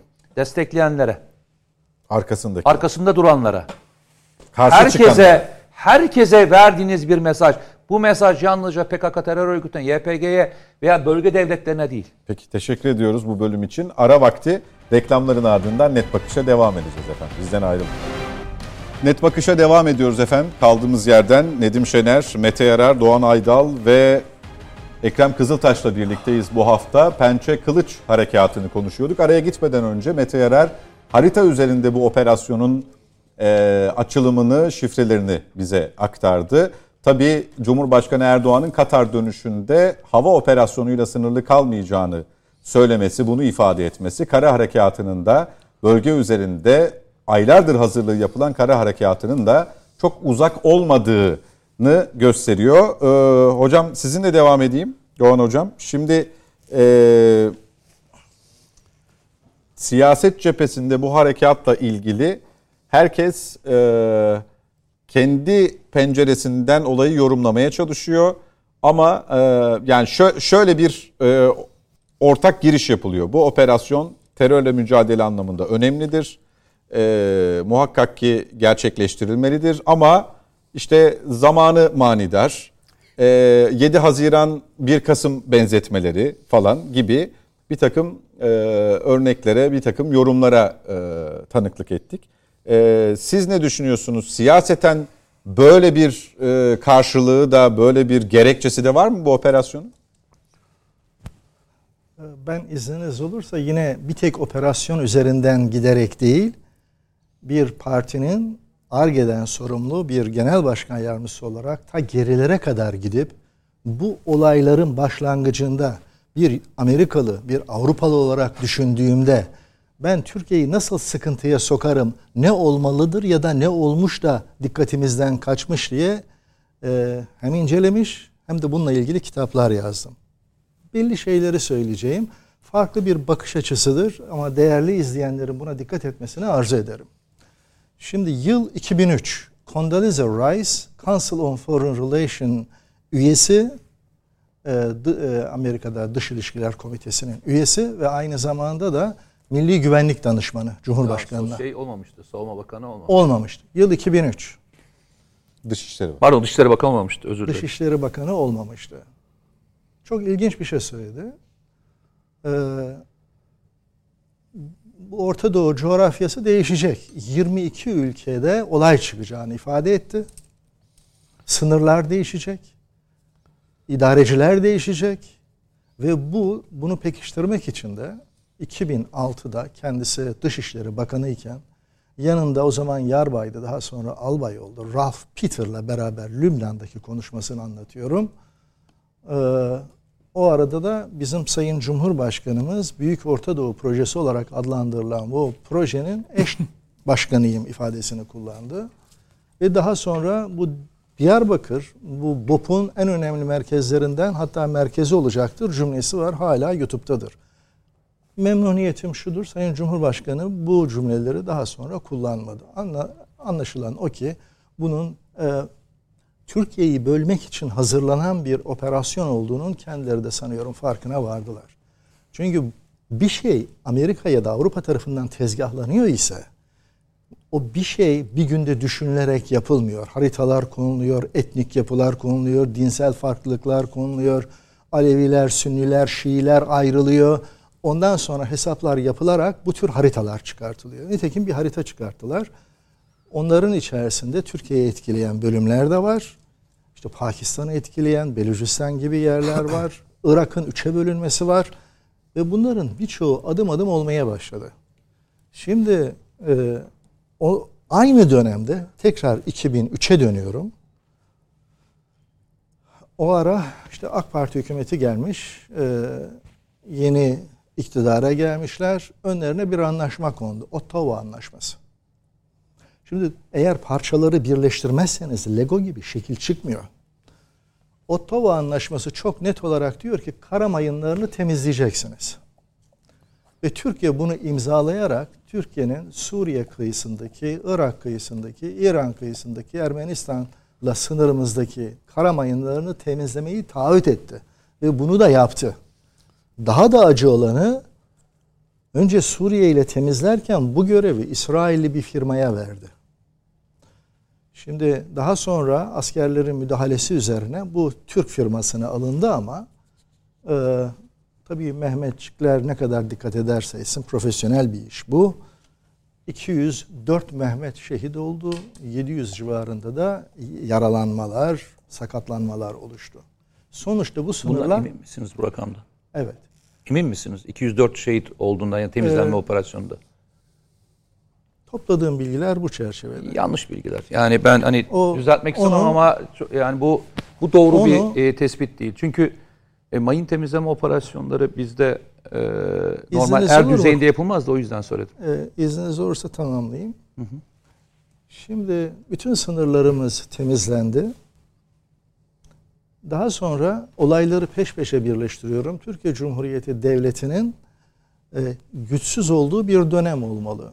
Ve gene derinlerde hazırlanan bir operasyonla 2010 yılının sonu 2011'in başı yani 29 e, Aralık ile işte Şubat'ın sonu. iki aylık bir dönemde 10 ülke peş peşe devrildi. Ee, Arap Spring adı altında, Arap Baharı adı altında.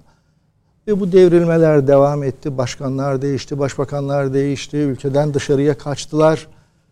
Ve 2010 yılı o, e, Türkiye'de muhalefetin direncinin kırıldığı yerde Deniz Baykal'ın kasetleri çıktı.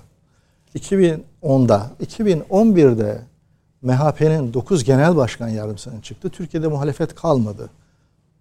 Ve arkasından biz 2011'de Suriye Savaşı'na girdik. Şimdi tekrar başa dönüyorum. Sınırların olmamasının birilerine bir faydası oluyor olması lazım. 2001'de Afganistan'a girdi. Taliban beğenin ya da beğenmeyin, biz de beğenmeyelim. Ee, yaşam tarzlarını, giyimlerini, davranışlarını ama haşhaş ekimini yasaklamıştı.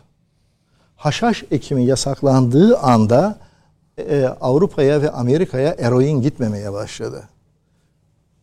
Amerika geldikten hemen sonra yıllık eroin kazancı oradaki e, haşhaş ekenlerin 9 milyar dolardı. 9 milyar dolar. Bu rakamlar resmi. Şimdi 9 milyar dolara siz eğer Afganistan'dan bu eroini alıyorsanız bir yerlerden geçiriyor olmanız lazım. Ve en kolay köprülerden birinin de sınırları açılmış Türkiye olduğunu siz de biliyorsunuz ben de biliyorum. Yine Amerika'nın mantığı açısından bir yerde bu, bu, bu paranın kullanılabiliyor olması lazım. Nasıl kullanılmaya başlandı? Şimdi birilerine silah alınacak, birilerine o tırlar alınacak. Bunu senatodan, temsilciler meclisinden geçirmeden Amerika'nın yapma şansı yok. Terörde elde edilen, bu Afganistan'ın işgaliyle elde edilen bu birçok paranın özellikle bu tür olaylarda kullanıldığını Amerika'daki Norton olayından biliyoruz. Dolayısıyla olaylara bir bütün olarak baktığımda sınırları açtık. 2011 yılında sınırlardaki bütün o e, mayınlar kalktı. İlk Suriyeli girişi başladı. 2013'e gelindiğinde ise 3,5 milyon kişi girmişti zaten. 3,5 milyon kişi sınırlar açıldıktan sonra girdi. Sonra bu rakam peyderpey 5,5 milyona kadar da çıktı. Şimdi Kobani olayına gelince... Niye girdiler? E, Ya bunu sınırların açılması olarak değil yani oradaki bir hazırlık olmamış olsaydı bu, Türkiye 5,5 milyon kişiyi aynı anda ağırlama sıkıntısını duymayacaktı. Çünkü o sınırlar kapalı, e, belli sınır yerlerinden geçiş belli ama o kadar kolaylıkla girdiler ki sınırda mayın yok. Her gelen girdi. Türkiye Cumhuriyeti hükümeti de insancıl sebeple biz e, ensarız onlar muhacir mantığıyla bu akıma karşılık vermedi. Yani kabul edildi. Tabii e, sonra Dünya Göç Teşkilatı'nı incelemeye başladım. Uluslararası e, Göç Teşkilatı. Türkiye'de 23.721 adam görevlendirdik diyordu 2018'in sonunda. E, ve bunlar e, Türkiye'de 23.721 adamı 100 milyon dolara yakın para verdik diyor. Kendi sitelerinde yazıyor bunu. Ve e, Suriyelilerin nereye yerleştirileceği konusunda bile yer belirliyorlar. Türkiye'de 15-16 civarında STK görevlendirmişler. Bunların haritaları keşke görsel olarak gösterme fırsatım olsa. Orijinal International High Commissioner Refugees'den aldığım haritalardan bahsediyorum. Yani dolayısıyla bu Suriye olayı tek başına canım sıkıldı. İşte geldiler, göçtüler değil. Biraz evvel Zateniniz buyurdu. Hatay bizim için çok önemlidir. Hatay'ın etrafında Hilal gibi her şehre 300 bin ile 500 bin arasında Suriyeli yerleştirildi. Ben yeniden Refah Partisi olarak biz bu olaya hassasiyet gösteriyoruz gittiğimiz şehirlerde de sadece şehri dolaşıp vatandaşın yanağından öpmüyoruz. Ben Mürşit Pınar sınır kapısına da gittim, askerle kucaklaştım. Cilve gözüne de gittim, askerle kucaklaştım. Oradaki e, vatandaşların girip çıkmaların, adam kaçakçılığının çok farklı hikayelerini doğrulayamadığım için söyleyemiyorum. Ama bu boyut bizim düşündüğümüzden farklı yerlere gidebilir. Reyhanlı'ya gittim. Reyhanlı'da Türk 100 bin, Suriyeli 150 bin. Yani bir referandum olsa siz nereyi tercih ediyorsunuz diye oradaki şehirlerin hepsindeki nüfus gitmiş. Kilis'in yüzde 86'sı Suriyeli olmuş. Vatandaş olmayan referanduma katılamaz. ki. Katılamaz ama vatandaşlık veriliyorsa Hayır eğer... yani şey bu. Ee, Hocam ben bugün için konuşmuyorum. Sıkıntıyı yarın için bir devlet adamı olarak düşünmek mecburiyetindeyim diyorum. Belli bir süre geçer. Bu vatan bunlar vatandaşlık verilirse sıkıntı çıkabilir. Sonra e, Kobani niye önemlidir? he? Çalıştım. Kobani niye önemlidir? Kobani'ye bakarsanız Fırat'ın girdiği yerdir. Fırat'ın girdiği yerdir. Sonra Kobani'den tam Dicle'nin e, Fırat'ın. hayır Dicle'nin Irak'a girdiği yere kadar bakın. Fırat'la Dicle arası özellikle alınmış aşağıya doğru bir üçgen şeklinde Amerikalıların korumaya çalıştığı alan esasında İsrail'in Babilon dediği alan. Biz Babilon diyor. Fırat'la Dicle arası. Şimdi tam bunu gördüğümde bu sefer yine geriye dönüyorum. Ben yabancı olsam, Türkiye'ye bir tuzak kursam başka ne yapardım diye Esbu ve Arhus anlaşmalarını buldum.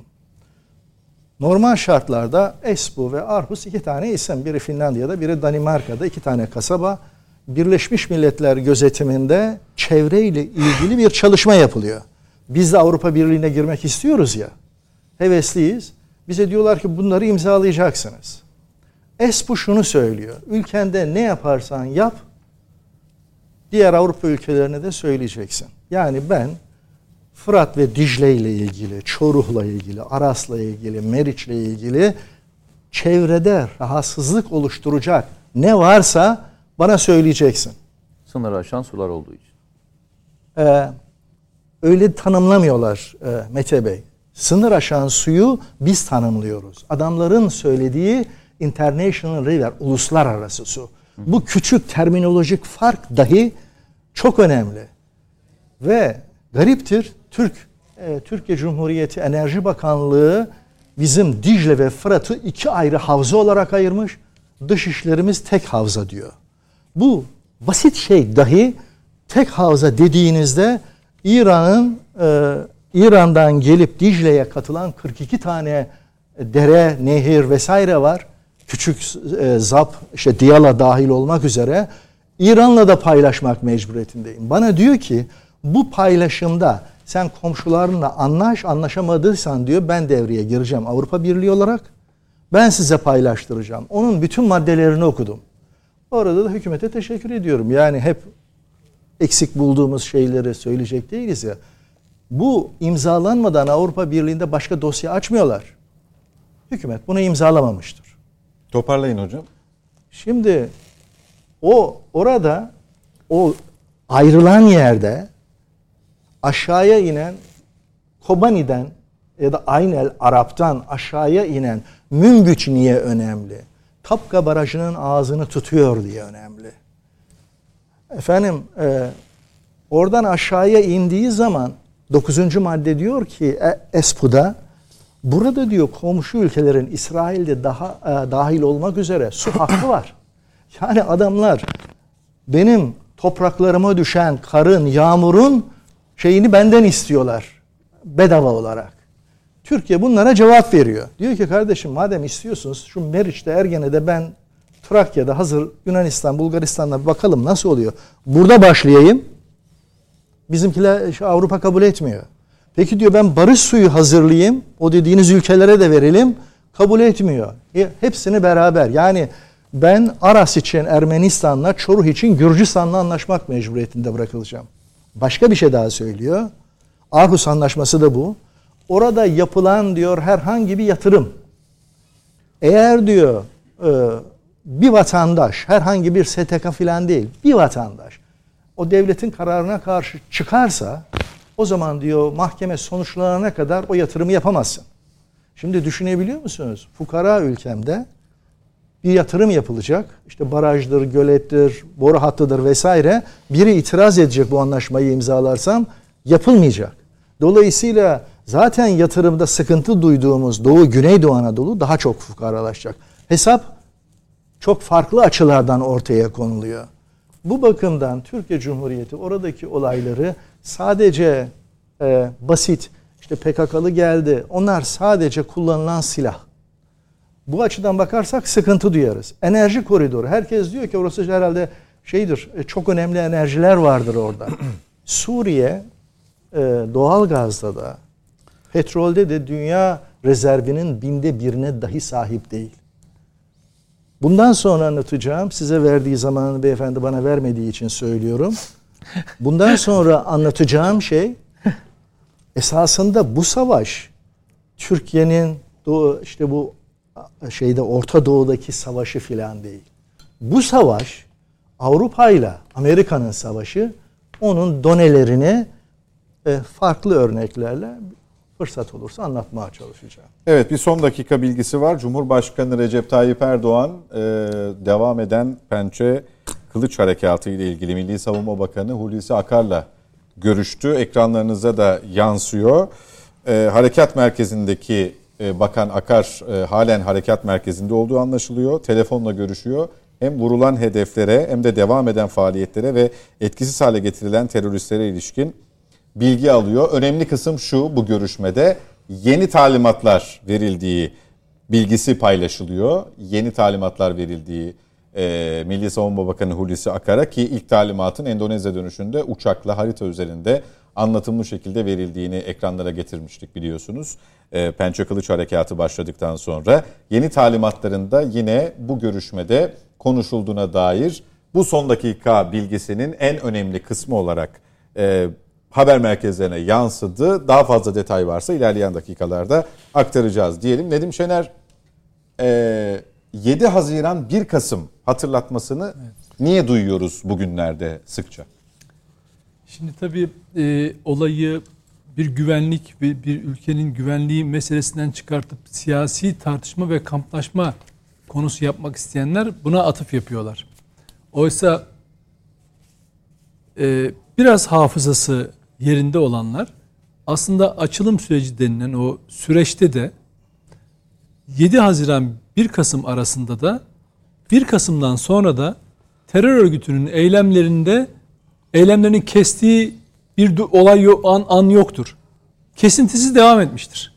Hatta çok atıf yapılan işte 2001-2002 falan diye bir e, AKP iktidarı öncesi terör bitmişti de e, efendim e, AKP iktidarla beraber tekrar çünkü rakamlar şehit sayılarımızdan e, e, gerçekleşen eylem sayılarından baktığınız zaman onu gösteriyor. Ama ben terör konusunda bu kadar uzaktan bakan yani yabancı bir ülkenin vatandaşı olsa çok daha şey bilecek insanların gerçeklere bu kadar gözünü kapatmış olması şaşırtıyor. 99'da Öcalan'ın yakalanmasından sonra PKK'nın geçirdiği değişim ve eylemsizlik kararı PKK'nın bittiği anlamına gelmiyor. Aksine tam gücü topladığı ve yeniden organize olduğu başkanlıktan genel e, şey yürütme kuruluna bugün PKK'nın o kurucu kadrosunun tamamını e, te, şeyde okuduğunuz zaman yürütme kurulu üyesi neyin? KCK'nın. Çünkü kendi arasında güç mücadelesi. Tabii. Aynı zamanda ne yapmış? Yani ba- PKK elebaşı Öcalan'ı başkan olarak hani ne diyelim onları tırnak içinde bir yere koyuyorlar ama yürütme kurulu olarak da konsey olarak da hep gücü dağıttılar. Avrupa'daki insanlara bu gücü verdiler. Her birisi bir Öcalan'a dönüştü o süre içinde. E sonra o gücü elinde tuttuktan sonra saldırılarına tekrar başladı. O 7 Haziran 1 Kasım arasında da e, şeyler e, ne derler onu e, PKK'nın eylemleri durmuş değil, DAEŞ'in eylemleri durmuş değil. Sonrasında da durmuş değil. 1 Kasım'dan sonra durmuş mu? Bakın lütfen istatistiklere. Birçok saldırı ondan sonra devam etti. Dolayısıyla olaya e, yani Türkiye'nin şu anda yaptığı mücadelenin yanında durmak istemeyen ve olaya hep siyasi muhalefet gözüyle bakan, gerçeklere gözünü kapatmış insanlar o yüzden böyle yorumlar yapıyorlar. Ama yazık tabii yani e, bugün bugünü tarif etmek e, e, 7 Haziran 1 Kasım arası olayla tarif edilemez bugün gelinen nokta. Çünkü iki, zaten bakın Türkiye'nin bugünkü terörle mücadelesinin miladı, başarısının miladı diyelim biz 15 Temmuz darbe girişiminden sonradır. Evet bizim 1 Haziran e, 1, 7 Haziran 7 Haziran 1 Kasım arası öyle e, başarılımızda geçmedi. 700'den fazla 800'e yakın şehidimizle 17 il ilçede e, özellik ilanıyla Hendek Çukur Barikat eylemleriyle mücadeleyle geçti. Çok kanlı bir süreç o süreç. Çok çok tartışmasız Mete'nin hakim olduğu bir konu. Ama o süreç öyle bir süreç. Ama Türkiye'nin bugün geldiği nokta ve bugün şu haritada gösterilen bütün sahada yani biz bu alana yanına yaklaşamıyorduk. Sürekli saldırılar bize geliyordu. Bakın bütün o PKK Diyarbakır değil mi? O bölgeleri ne yapmıştı? Hakimiyeti eline, alına, eline almıştı. Hakimiyetini eline almıştı ve özellik ilan ettirmişti HDP aracılığıyla. Ya unutmasın insanlar bunu. Selahattin Demirtaşlar, diğer DPP diye bir partileri vardı. Bunlar ne yapmışlardı? Tanımıyoruz artık. Biz ülke, bu ülkeden ayrılıyoruz noktasına getirdiler. Nasıl, neydi amaç? Bugün aynı Arap dediğimiz, onların Koban dediği bölgeyle bizim topraklarımızı birleştiren, federalizme götüren, konfederalizme götürülen bir projeydi o. Yani insanlar bunu unutuyorlar ama Türkiye bunlara en şiddetli zaman, en, en şiddetli cevabı belki de en zayıf görüldüğü an artık kımıldayamaz dediği bir tarihte verdi. Ağustos 2016 darbe girişiminden bir ay sonra 27 Fırat Kalkını operasyonuyla beraber mesajını verdi. Şimdi ve bütün bakın yine söylüyorum. Yani Mete hepimizden daha çok daha hem şey duygusal hem fiziki olarak bu işi çok iyi tarif edebilir. Bu sınır hattına yanaşabil yanaşa, yanaşamıyorduk biz. PKK ve Amerika'nın varlığından yanaşamıyorduk kardeşim. Ama şimdi bakın 200-300 kilometre aşağısına gidip operasyon yapıyorsunuz. PKK'nın kadrosu Mete'nin örnek verdiği gibi bu bulunduğu şehirlerde Kandil'i falan terk etmiş durumdalar. Şehirlerde insanların arasında mahallelerde yaşamaya çalışıyorlar ve MIT onları bakın Halep'te dahi Halep'te dahi gidip buluyor infaz edip bırakıyor orada. Ve bunu dünyaya da duyuruyor. Ne yaptığını da duyuruyor. Öyle gizli saklı bir şeyler yapmıyor. Karanlığa bırakmıyor hiçbir şey. Şimdi dolayısıyla o güce erişmiş bir Türkiye. Kaç? 5-6 yılda bunu yaptı. Dolayısıyla olaya istediğiniz kadar siyasi şey verin. Bu operasyonları da efendim iktidara yarayacak falan filan hesabıyla istediğiniz kadar tartışın. Bir gerçek değişmiyor. Türkler artık uyandı. Düşmanı da biliyor. Kimi hedef aldığını da biliyor. Kime mesajı verdiğini de biliyor. Mesaj Amerika'ya. Çünkü bunun devamı öyle gelecek. Başka türlü yürümesi mümkün değil. Bakın Peki. Amerika, Amerika oradaki deminden beyefendi de söylediği gibi o büyük İsrail projesinin e, ayağı olarak bu projeden vazgeçmiyor. Yani çünkü Amerika yöneten güç de o güç. Dolayısıyla Türkiye buna karşı mutlaka e, gereken cevabını verecek ancak o şekilde rahat edecektir.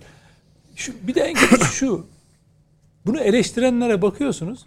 Daha e, kısa süre önce 7-8 ay önce Türkiye Büyük Millet Meclisi'nde bu operasyonlar için gereken tezkereye hayır demiş insanlar.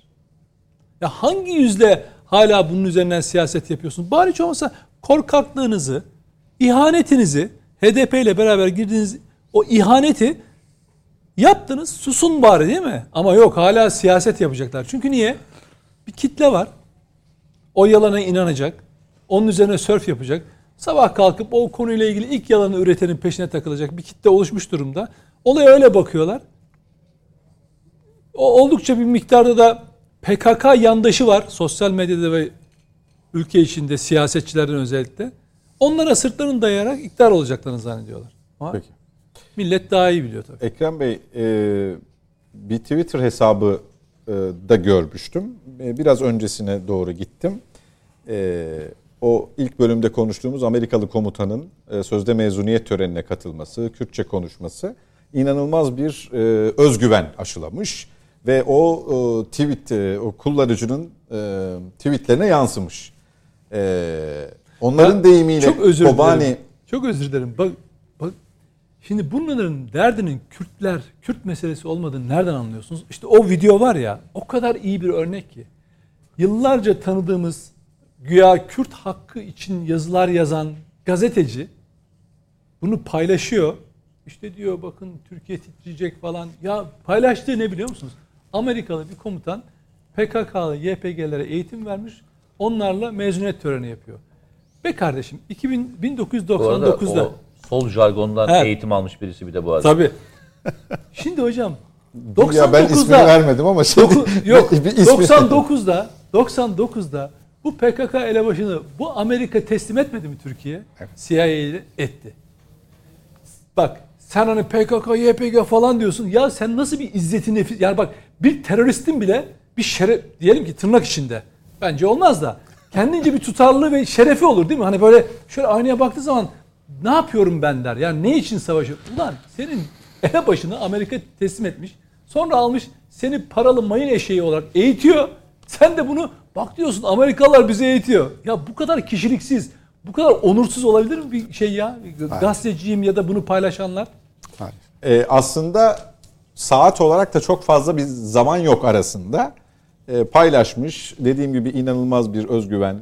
Ee, varsa tazelemiş yoksa kazanmış. Arkasından ee, işte tırnak içinde onların deyimiyle direnişin sembolü Ya. Kobani. Ee, bu arada o tören de orada düzenleniyor. Şeyde, Kobani'de. Evet Kobani'de düzenleniyor ve Kobani'ye ilk defa hava harekatıyla F-16'larla bir e, sal- e, operasyon düzenleniyor. O onunla ilişkin tweet de aslında ikisinin arasındaki e, uçurumu ve endişeyi yani duygularını paylaşıyor. Akabinde diyor ki o ilk attığı tweet'e göndermede bulunarak, atıfta bulunarak buna bir şey demeyecek misiniz? yani e, bu şimdi ne olacak Bunu bu? İngilizce mi yazmış? Halen Türkçe devam ediyor. Nasıl? Yani buna gece şey gece gece yazmaya başlamış. Sabahleyin de e, zincirlemiş tweet'i. E, halen mi bir şey demeyeceksiniz? Yani gibi. E, aslında Nedim'in e, tespiti bu sorunun cevabı niteliğinde. Eyvallah. Hani e, ya farkında değiller ya farkındalar başka bir şeye tav oluyorlar. Şimdi e, enteresan. bir insan- Ek- Ek- Ekrem abi Tabii konuşsun. insan Ekrem abi şerefini, cevap versin abi. şerefini, şerefi olmayınca bir insanın savrulur hocam. Eyvallah. Şimdi e, yaşanan şey bizim açımızdan Türkiye Cumhuriyeti Devleti'nde yaşayan 85 milyon insan açısından bir varlık meselesi, beka meselesi, birlik meselesi çok önemli bir mesele. Bu işin diğer taraflarına baktınız Amerika Birleşik Devletleri ve konuya işte bir şekilde e, ilgisi olan Avrupa devletleri açısından başka bir şey. Bir menfaat meselesi, bir çıkar meselesi. Türkiye'yi zayıflatma, Türkiye'yi kendi ayakları üzerinde durmaktan vazgeçirme, bölgedeki hesaplarına uygun hale getirebilme, mümkünse işte teslim alma falan gibi bir mesele. İşin garibi bu işe sınır ötesinde taraf olanlarla ilgili işte Suriye'nin kuzeyi, Irak'ın kuzeyinde baktığınızda mesela Suriye'nin kuzeyinde işte vatan falan filan gibi bir şey söyleyecek bir adam yok. Çünkü Suriye'nin kuzeyindeki yapıların tamamı e, zannediyorum işte e, paralı militanlar. Silahşı, paralı silahşörler, kiralanmış insanlar. Bunu galiba en güzel anlatan da bize Fırat Kalkanı, Zeytin Dalı gibi harekatlarda Afrin'e gireceğimiz zaman demişlerdi aman gitmeyin şeyiniz olur içine bari girmeyin falan gibi diyen akıllılar olmuştu. Ama Türk Vietnam silahlı... olacak. Efendim? Burası Türkiye'nin Vietnam olacak. Evet Vietnam olacak falan demişlerdi. Yo girdik elhamdülillah. Birileri e, kuyruklarını bacaklarının arasına kıstırıp kaçtılar. Niçin? Sen canın için savaşıyorsun, o para için savaşıyor. Vatan diye, o bölgenin insanı falan diye bir şey yok orada. Bu yüzden Türkiye'de de bu tür meselelerle alakalı böyle işte tweetler, şunlar bunlar atan işte o bölgede bu tür tweetler atanların falan gerçeklikle hiç alakaları yok. Onlar bir oyun oynuyor. Bu oyunda kendilerine bir şekilde kemik atan, yağlı kemik atan birilerine uşaklık yapıyorlar sadece. Neden? Şimdi bir an mesela bölgedeki bu kavganın arka planında hakikaten mesela bir etnik unsurun kendi kendine bir şeyler bulma sevdası olduğunu düşünelim. O zaman ben olsam tarihe bakarım. Birinci Dünya Savaşı yıllarında, Sykes-Picot yıllarında falan filan oradaki unsurların e, kendilerine bir takım sözler verilmesine rağmen Türkiye, İran, Irak, e, Suriye arasında paylaştırılmasına bakarım. Onlara bir takım imkanlar tanımama işine bakarım. Peşinden Molla Mustafa Barzani ile başlayan süreçte Amerika Birleşik Devletleri'nin bir sürü sözler verildiği halde sürekli onları yüz, yüzüstü bırakmasına bakarım. Kah İran'dan yana oluşlarına, kah Irak'tan yana oluşlarına, bir İran'dan sopa yiyişlerine, bir Irak'tan sopa yiyişlerine, 87'yi de yanlış hatırlamıyorsam Halepçe katliamında Almanların verdiği gazla boğulurlarken kurtuluş yeri olarak Türkiye'ye gelişlerine falan bakarım. Şimdi bugün yine başka bir şeye daha bakın. 2001'de Amerika Birleşik Devletleri 11 Eylül bahanesiyle Afganistan'ı işgal etti. Barış, demokrasi, huzur getireceğim falan filan dediği yerde 20 küsür sene içerisinde bir sürü taraftar edindi falan filan. En sonunda da pardon ya hay Allah ben gidiyorum dedi ve gitti. Taliban'a teslim etti ülkeyi. En vahim durum neydi? Oradan giden son uçaklarda Taliban'la beraber çalıştıkları için yeni yönetimin hışmına uğrayacağını bilen insanların uçakların lastiklerine falan sığınma telaşlarıydı. Bu tür şeyler. Şimdi bölgede yapılmaya çalışılan şey ne? Çok açık bir şey var. Adam diyor ki güneyimizdeki birileri ve onlara uzaktan emredenler biz bu Türkiye'yi bölelim, parçalayalım. Avrupa Birliği'nin mesela PKK'ya yakınlarını ta 70'lerden 80'lerden itibaren ne diye söylerlerdi? Türkiye'yi aramıza alalım ama Türkiye çok büyük, çok kalabalık. Dolayısıyla bunu böyle alırsak problem olur. Güneydoğu Anadolu bölgesini PKK Türkiye'den koparsın. Geri kalan Türkiye'yi nüfusu da az olur aramıza alabiliriz. Hazmedebiliriz mesela. Böyle bir bakış olduğu söylenirdi. Öbür taraftan ne? 85 milyonluk bir Türkiye, 780 bin kilometre karede ciddi bir güç. Kendi ayakları üzerinde durma kararlılığı da var. Dolayısıyla Türkiye'nin ayaklarını e, ayaklarına bir takım engeller takmak için terörü kullanabiliriz. Birilerinin yaptığı, yapmaya çalıştığı da bu. Ha, birilerinin Amerika Birleşik Devletleri'nden destek alıp işte on binlerce tür silah, on binlerce uçak silah falan filan ama en sonunda Türk Silahlı Kuvvetleri'nin harekatları karşısında en ufak bir varlık gösteremedikleri daha şikar. Çünkü hani dolma akıl ya da dolma herhalde eğitimle zannediyorum e, savaş denilen şeyi becerme şansları da yok. Bunun Türkiye'den bu işe bakanların bir kesiminin de derdi belki Türkiye'de e, belli bir kesim vardı. Kaymak tabaka diye, beyaz Türklerde ne dersen de ona birileri vardı. Türkiye'yi onlar idare ediyor ya da kendileri idare etmiyor olsalar bile zihniyetler onlara hizmet ediyordu. Şu anda Türkiye'de bir şeyler değişti. Artık Türkiye kendi ayakları üzerinde duruyor, kendi kararlarını alıyor, kendi göbeğini kendisi kesiyor ve buna aykırı laflar etmeye kalkanlara da bir dakika ya oturup konuşalım gel bakalım. Yani sen ne istiyorsun benden şunu? Bu benim menfaatlerime aykırı. Senin menfaatlerine uygun olabilir. Ama içimizden birileri de hala diyor ki ya bir dakika bizim kendi ayaklarımızda durmamız gereken vakit henüz gelmedi. Bunlar iki kesim. Biri saf. Hakikaten böyle düşünüyor. Ne diyeceksek onlara ama birileri de bizim kendi ayaklarımız üzerinde durmamıza gerek yok. Sistemin bizi gö- götürdüğü yerde gidelim. Bu arada fakirleşiriz, işte borçlanırız, şu olur, bu olur, eziliriz, kendi silahlarımızı yapamayız. Problem değil. Nasıl olsa ölmeyeceğimiz kadar bizi doyururlar. Geçmiş, geçmişte de yapmıştık. Çok da büyük eyvallah, eyvallah. Bu tür yaklaşanlar da var. Bütün bunlar bize e, sosyal medya üzerinden, bir takım işte ana akım medya üzerinden, gazeteler, televizyonlar üzerinden saçma sapan bir şekilde bin dereden su getirilerek aktarılıyor. İşin en güzel tarafı da şu, sosyal medya ile benim çok aram yok ama girdiğimde de bir şeye bakıyorum. Diyelim ki Nedim Bey bir tweet atmış.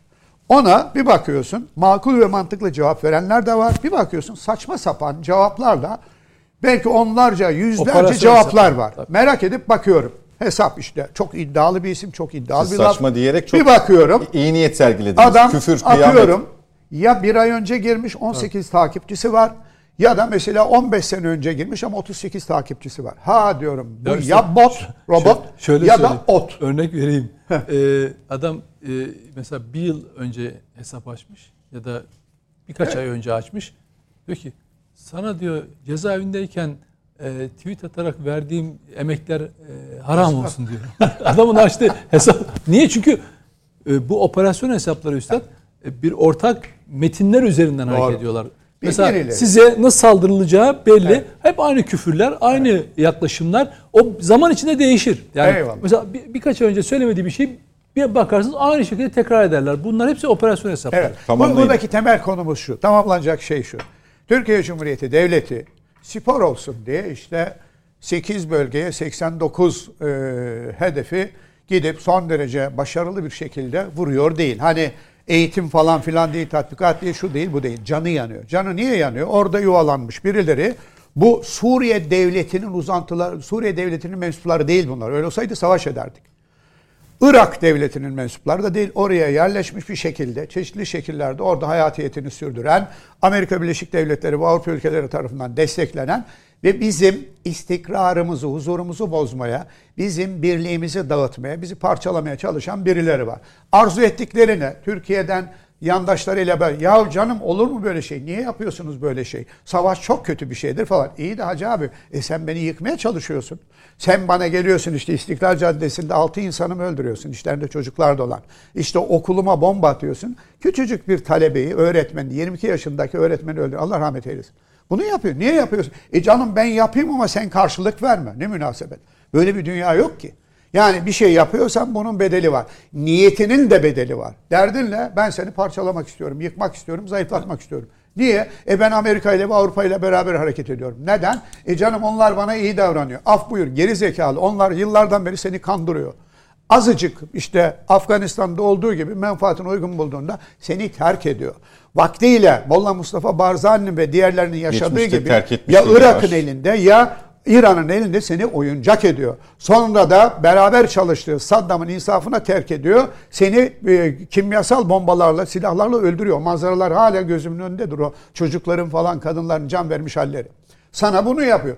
Bugün sana böyle davranmayacağının bir garantisi var mı? Yok. En basit olay ne? Türk Silahlı Kuvvetleri operasyon yapıyor. İşin bir tarafında Rusya var biliyoruz ki bir tarafında da Amerika var. Hani size haber falan filan veren adam bir anlamda Türk Silahlı Kuvvetleri'nin, Türk Hava Kuvvetleri'nin oradan geçmesi için de oraları açıyor. Yani yeri geldiğinde yarın çok rahatlıkla af buyur bir yerine tekme atacağını da bunu gösteriyor. Sen hala ben onunla işbirliği yaparsam o bana ileride burada belki bir koridor devletçik kurar falan filan işte beni şöyle yapar böyle yapar. Hayır seni uşak olarak kullanıyor. Uşak olarak kullanıyor. Seni öldürtüyor. Neden? Bütün bu operasyonlarda bir tane Amerikan askeri yok. Amerikan menfaatleri için çalışıyorsunuz PYD, YPG. Hani bilmem ne menfaat için falan diyecek haliniz yok.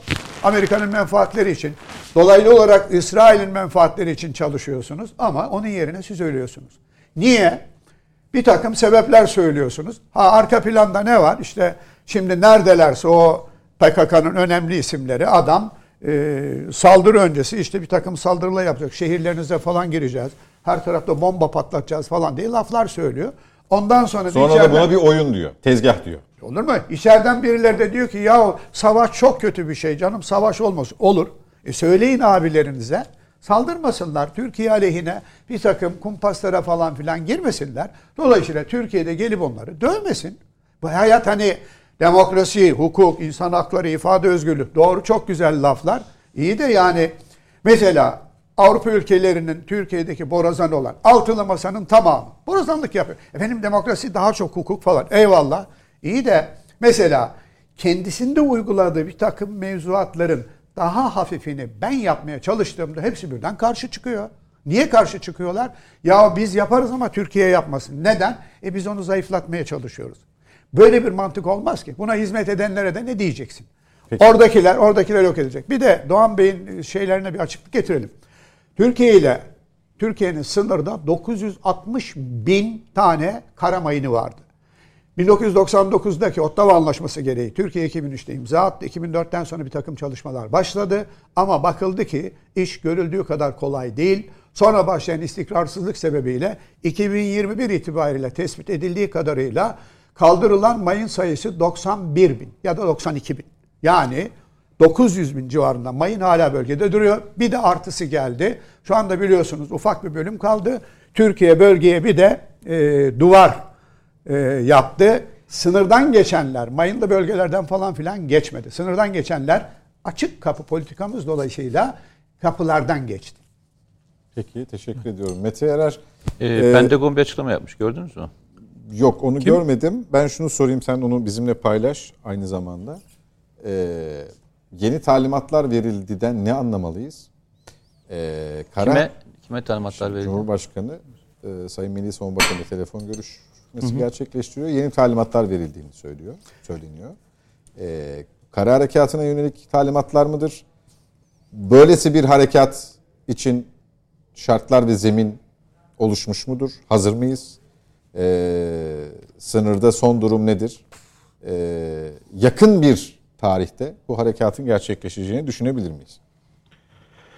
Ee, hem o soruna cevap vereyim hem de e, Pentagon. Pentagon'un açıklaması e, ABD Savunma Bakanlığı Suriye'deki durumu istikrarsızlaştıran her türlü askeri hareket hamleyi istikrarsızlaştıran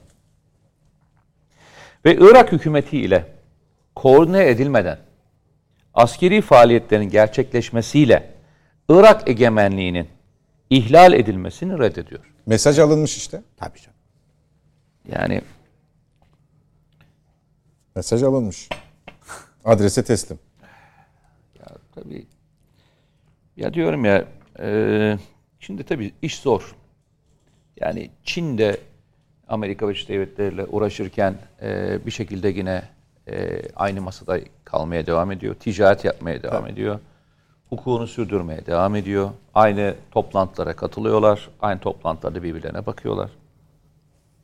Bu İngiltere için de geçerli, Fransa için de geçerli, Almanya için de geçerli. Yani işin kötü tarafı büyük rekabet edilen ortamda bu oyunu nasıl oynayacağız? Hep beraber nasıl oynayacağız? Ama bu oyunu oynarken rahmetli Erbakan da hoca da hep değinirdi. Yani hoca hiç mazeret üretmezdi.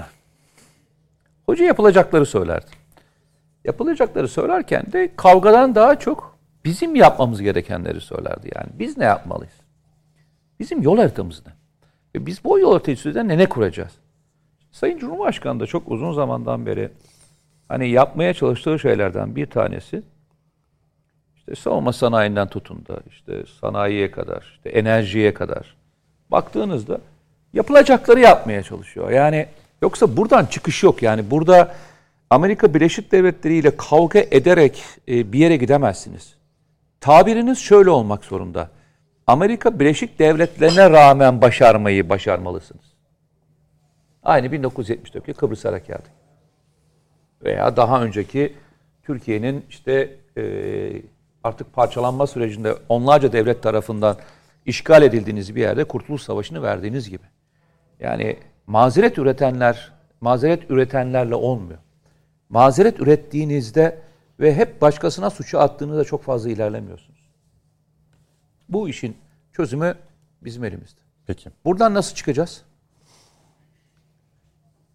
Sayın Cumhurbaşkanı gelirken yolda şunu söylemiş. Herhalde şeylere söyledi herhalde gazetecilere Gazeteci. söylemiş. Yani bu hava harekatıyla olmaz. Biz söyledik yani ilk günde harekat zamanında söyledik. Bu bir cezalandırıcı harekat. Bu bitirici bir harekat değil. Cezalandırıcı bir harekat. O yüzden de e, bu harekatın muhakkak kara harekata desteklenmesi lazım. Kara harekatı desteklenmediği müddetçe de olmaz. Ama bu işin kilit yeri, bakın bir kez daha söylüyorum. Siz beraber çok program yaptığımız için sen de bilir, biliyorsun artık. İki tane merkez söyledim ben hep bugüne kadar. Ne dedim? Birisi Münbiç, Münbiç. İkincisi de Tel Rifat. Bu iki yeri temizlemeden yani Fırat'ın daha doğusuna geçmeden Fırat'ın batısında yapmanız gerekenleri yapmak zorundayız. Münbiç'i temizlemeden ne Afrin Harekat Bölgesi'ni temizleyebilirsiniz. Ne bölgedeki güvenliği sağlayabilirsiniz. Ne de Tel Rifat'ı temizlenmeden, temizlemeden bu tür harekatlar konusunda sıkıntıları bertaraf edebiliriz.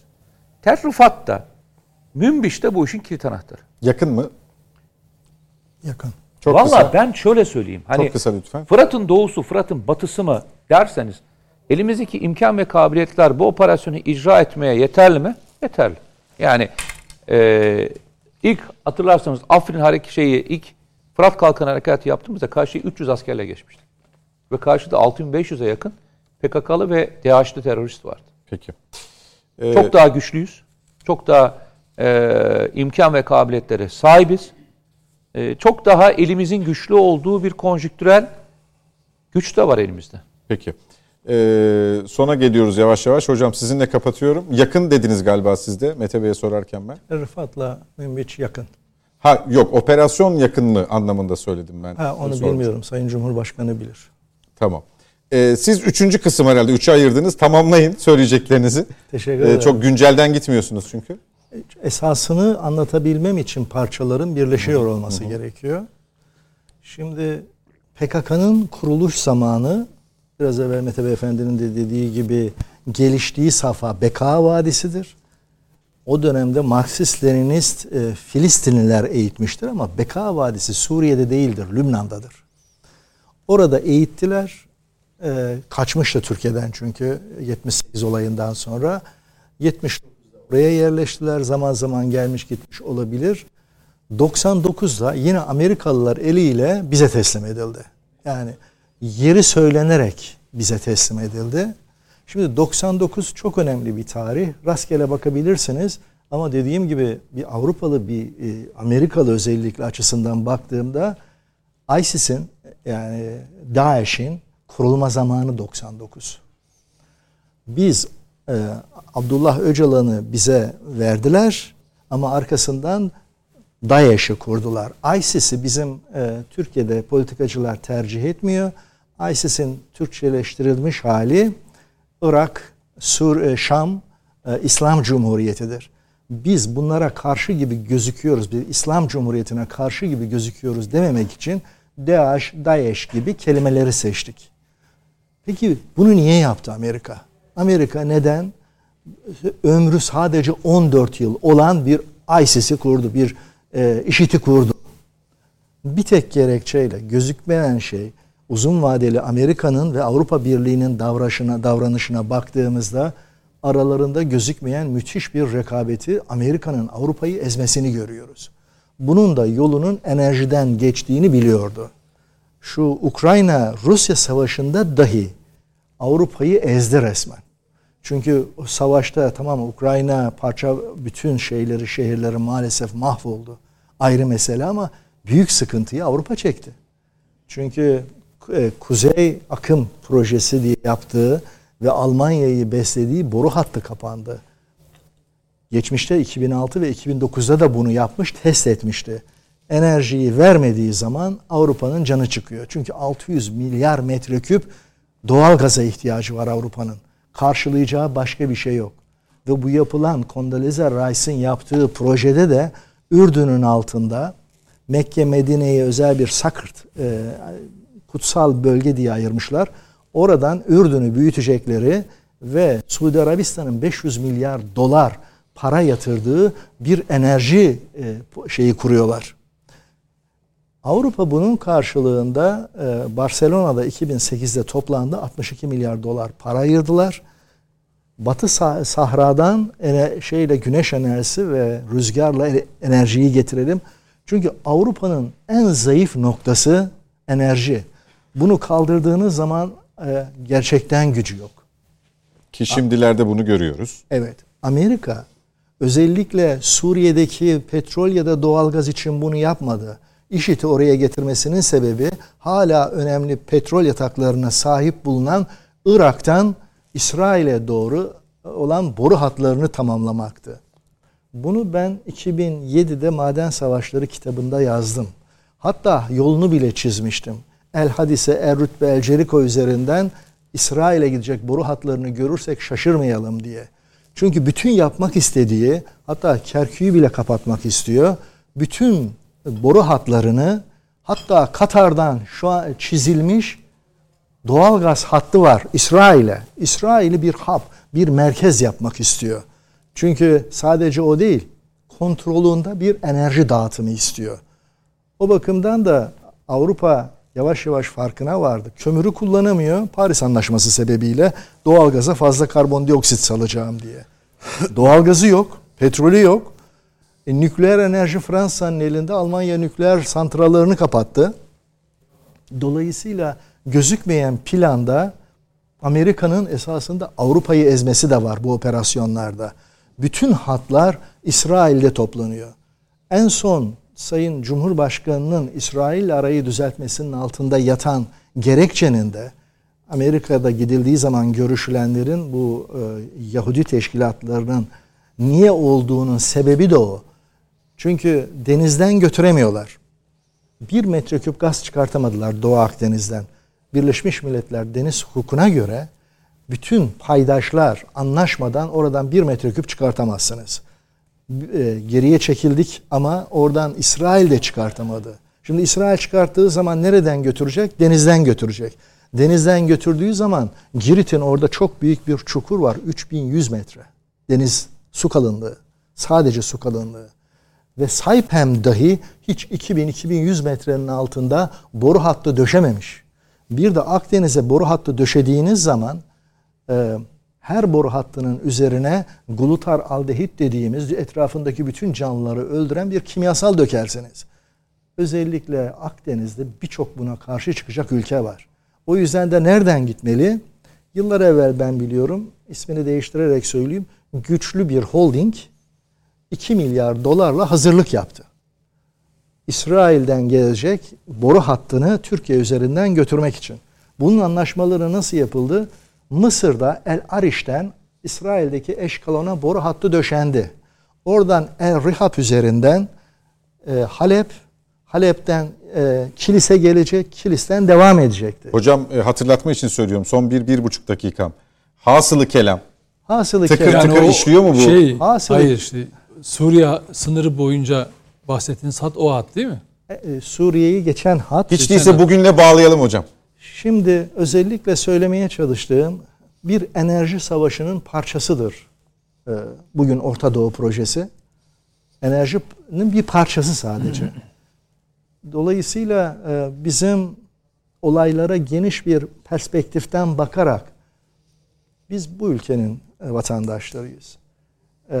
Hükümetin ne olduğunun, kim tarafından yönetildiği gelecekte de önemli ol- olmayacak. Şimdi de bilgi bu konuda fikir yürütecek insanların mutlaka çağrılıp 50 tane fikir dinlersiniz ortalama bir e, şey çıkar ortaya. Ortalama doğruya yakın bir fikir çıkar. Bunlar yapılmadan herkesin ilim tarafı farklıdır. E, siyasi tarafı görebilen belki enerji tarafını göremeyebilir. Devletimiz bu tür bir think tank kuruluşunu acilen kurmalı ve bir hareket yapmadan evvel en azından onların yaptığı gibi bir 10 yıl evvel 10'lu 20'li 30 yıllar sonrası için ne olacağı konusunda fikir jimnastiği yapmalıdır. Ha, her söylediğiniz doğru olmayabilir ama idarecilere fikir verir. Nihayetinde siyasi karar en baştaki kişinindir. Bu bakımdan söyleyeceğim, bugün sorularınızın hiçbirine cevap vermedim. Ama anlatmaya çalıştığım şey, eğer biz e, genelde bunlar başımıza niye geldiği 40 yıl evveline kadar gidip bir bütün içinde resmi oluşturamazsak aynı hatalara tekrar düşeriz. Şimdi ben buraya geldim. Ben de diyebilirdim. Gerçekten başarılı komutanlarımızı tebrik ediyorum. Ellerine sağlık. Demiyor musunuz? Olmalı mıydı? Efendim? Demiyor musunuz? Diyorum. Diyorsunuz. Ha. Diyorum. Ellerine sağlık. Dolayısıyla böyle bir şeyi e, tekrar etmenin çok bir esprisi yok. Bundan sonra kara harekatı olmalıdır. Herkesin söylediği cümleyi söylerim. Ama bu geçici bugünkü problemi çözer. Problemin esası hakkında yorum yapmaksak eğer, biraz evvel anlattığım üç parça, daha çok parça var ama inşallah haritayı kullandırma e, cesaretini gösterdiğiniz bir gün gelir onları da anlatırım. Her niyeyse bugün Sayın Mete Beyefendi'ye verilen imkanı gözümüzün önündeki haritayı Ya üstad, yani ben arada kaldım sanki Özür ben e, kendim Ee, için Ekrem abi bir şey Şimdi, söyleyecek. e, Ee, süren Doğan- bitti çünkü. Doğan Bey'in, Doğan Bey'in söylediklerine bir ilavede bulunalım. Türkiye Cumhuriyeti Çok kısa Devleti'nin- lütfen. Türkiye Cumhuriyeti Devleti'nin 2012'den beri yaşadığı bir takım sıkıntıların arka planında İsrail açıklarında Doğu Akdeniz'de bulunan yaklaşık Türkiye'nin tahminlerine göre 15 trilyon metreküp o iki- 2013'teki rakam buydu. Doğalgazın Avrupa'ya aktarılması problemi var. EastMed dedikleri Akdeniz'in tabanından böyle bir şeyin olmayacağı anlaşılınca Türkiye'yi buna razı etmeden önce mecbur etmek için epey operasyon yapıldı. Peki. Yani MİT operasyonunda 17-25'e gezi olaylarına falan bakabilirsiniz. Ama en sonunda çok eski bir reklamda olduğu gibi başka türlü olamayacağını anlayınca sonunda bize geldiler. Peki teşekkür ediyorum. Bir son dakika bilgisiyle kapatalım net bakışı. e, Bakan Akar'ın e, az önceki görüşmeden sonra, Cumhurbaşkanı ile görüşmesinden sonra açıklaması şu ana kadar operasyonda e, 184 teröristin kara destek unsurlarıyla beraber etkisiz hale getirildiği yönünde haber bültenlerimizde daha fazla detayı bulabilirsiniz diyelim. Haftaya görüşmek üzere efendim. Hoşçakalın.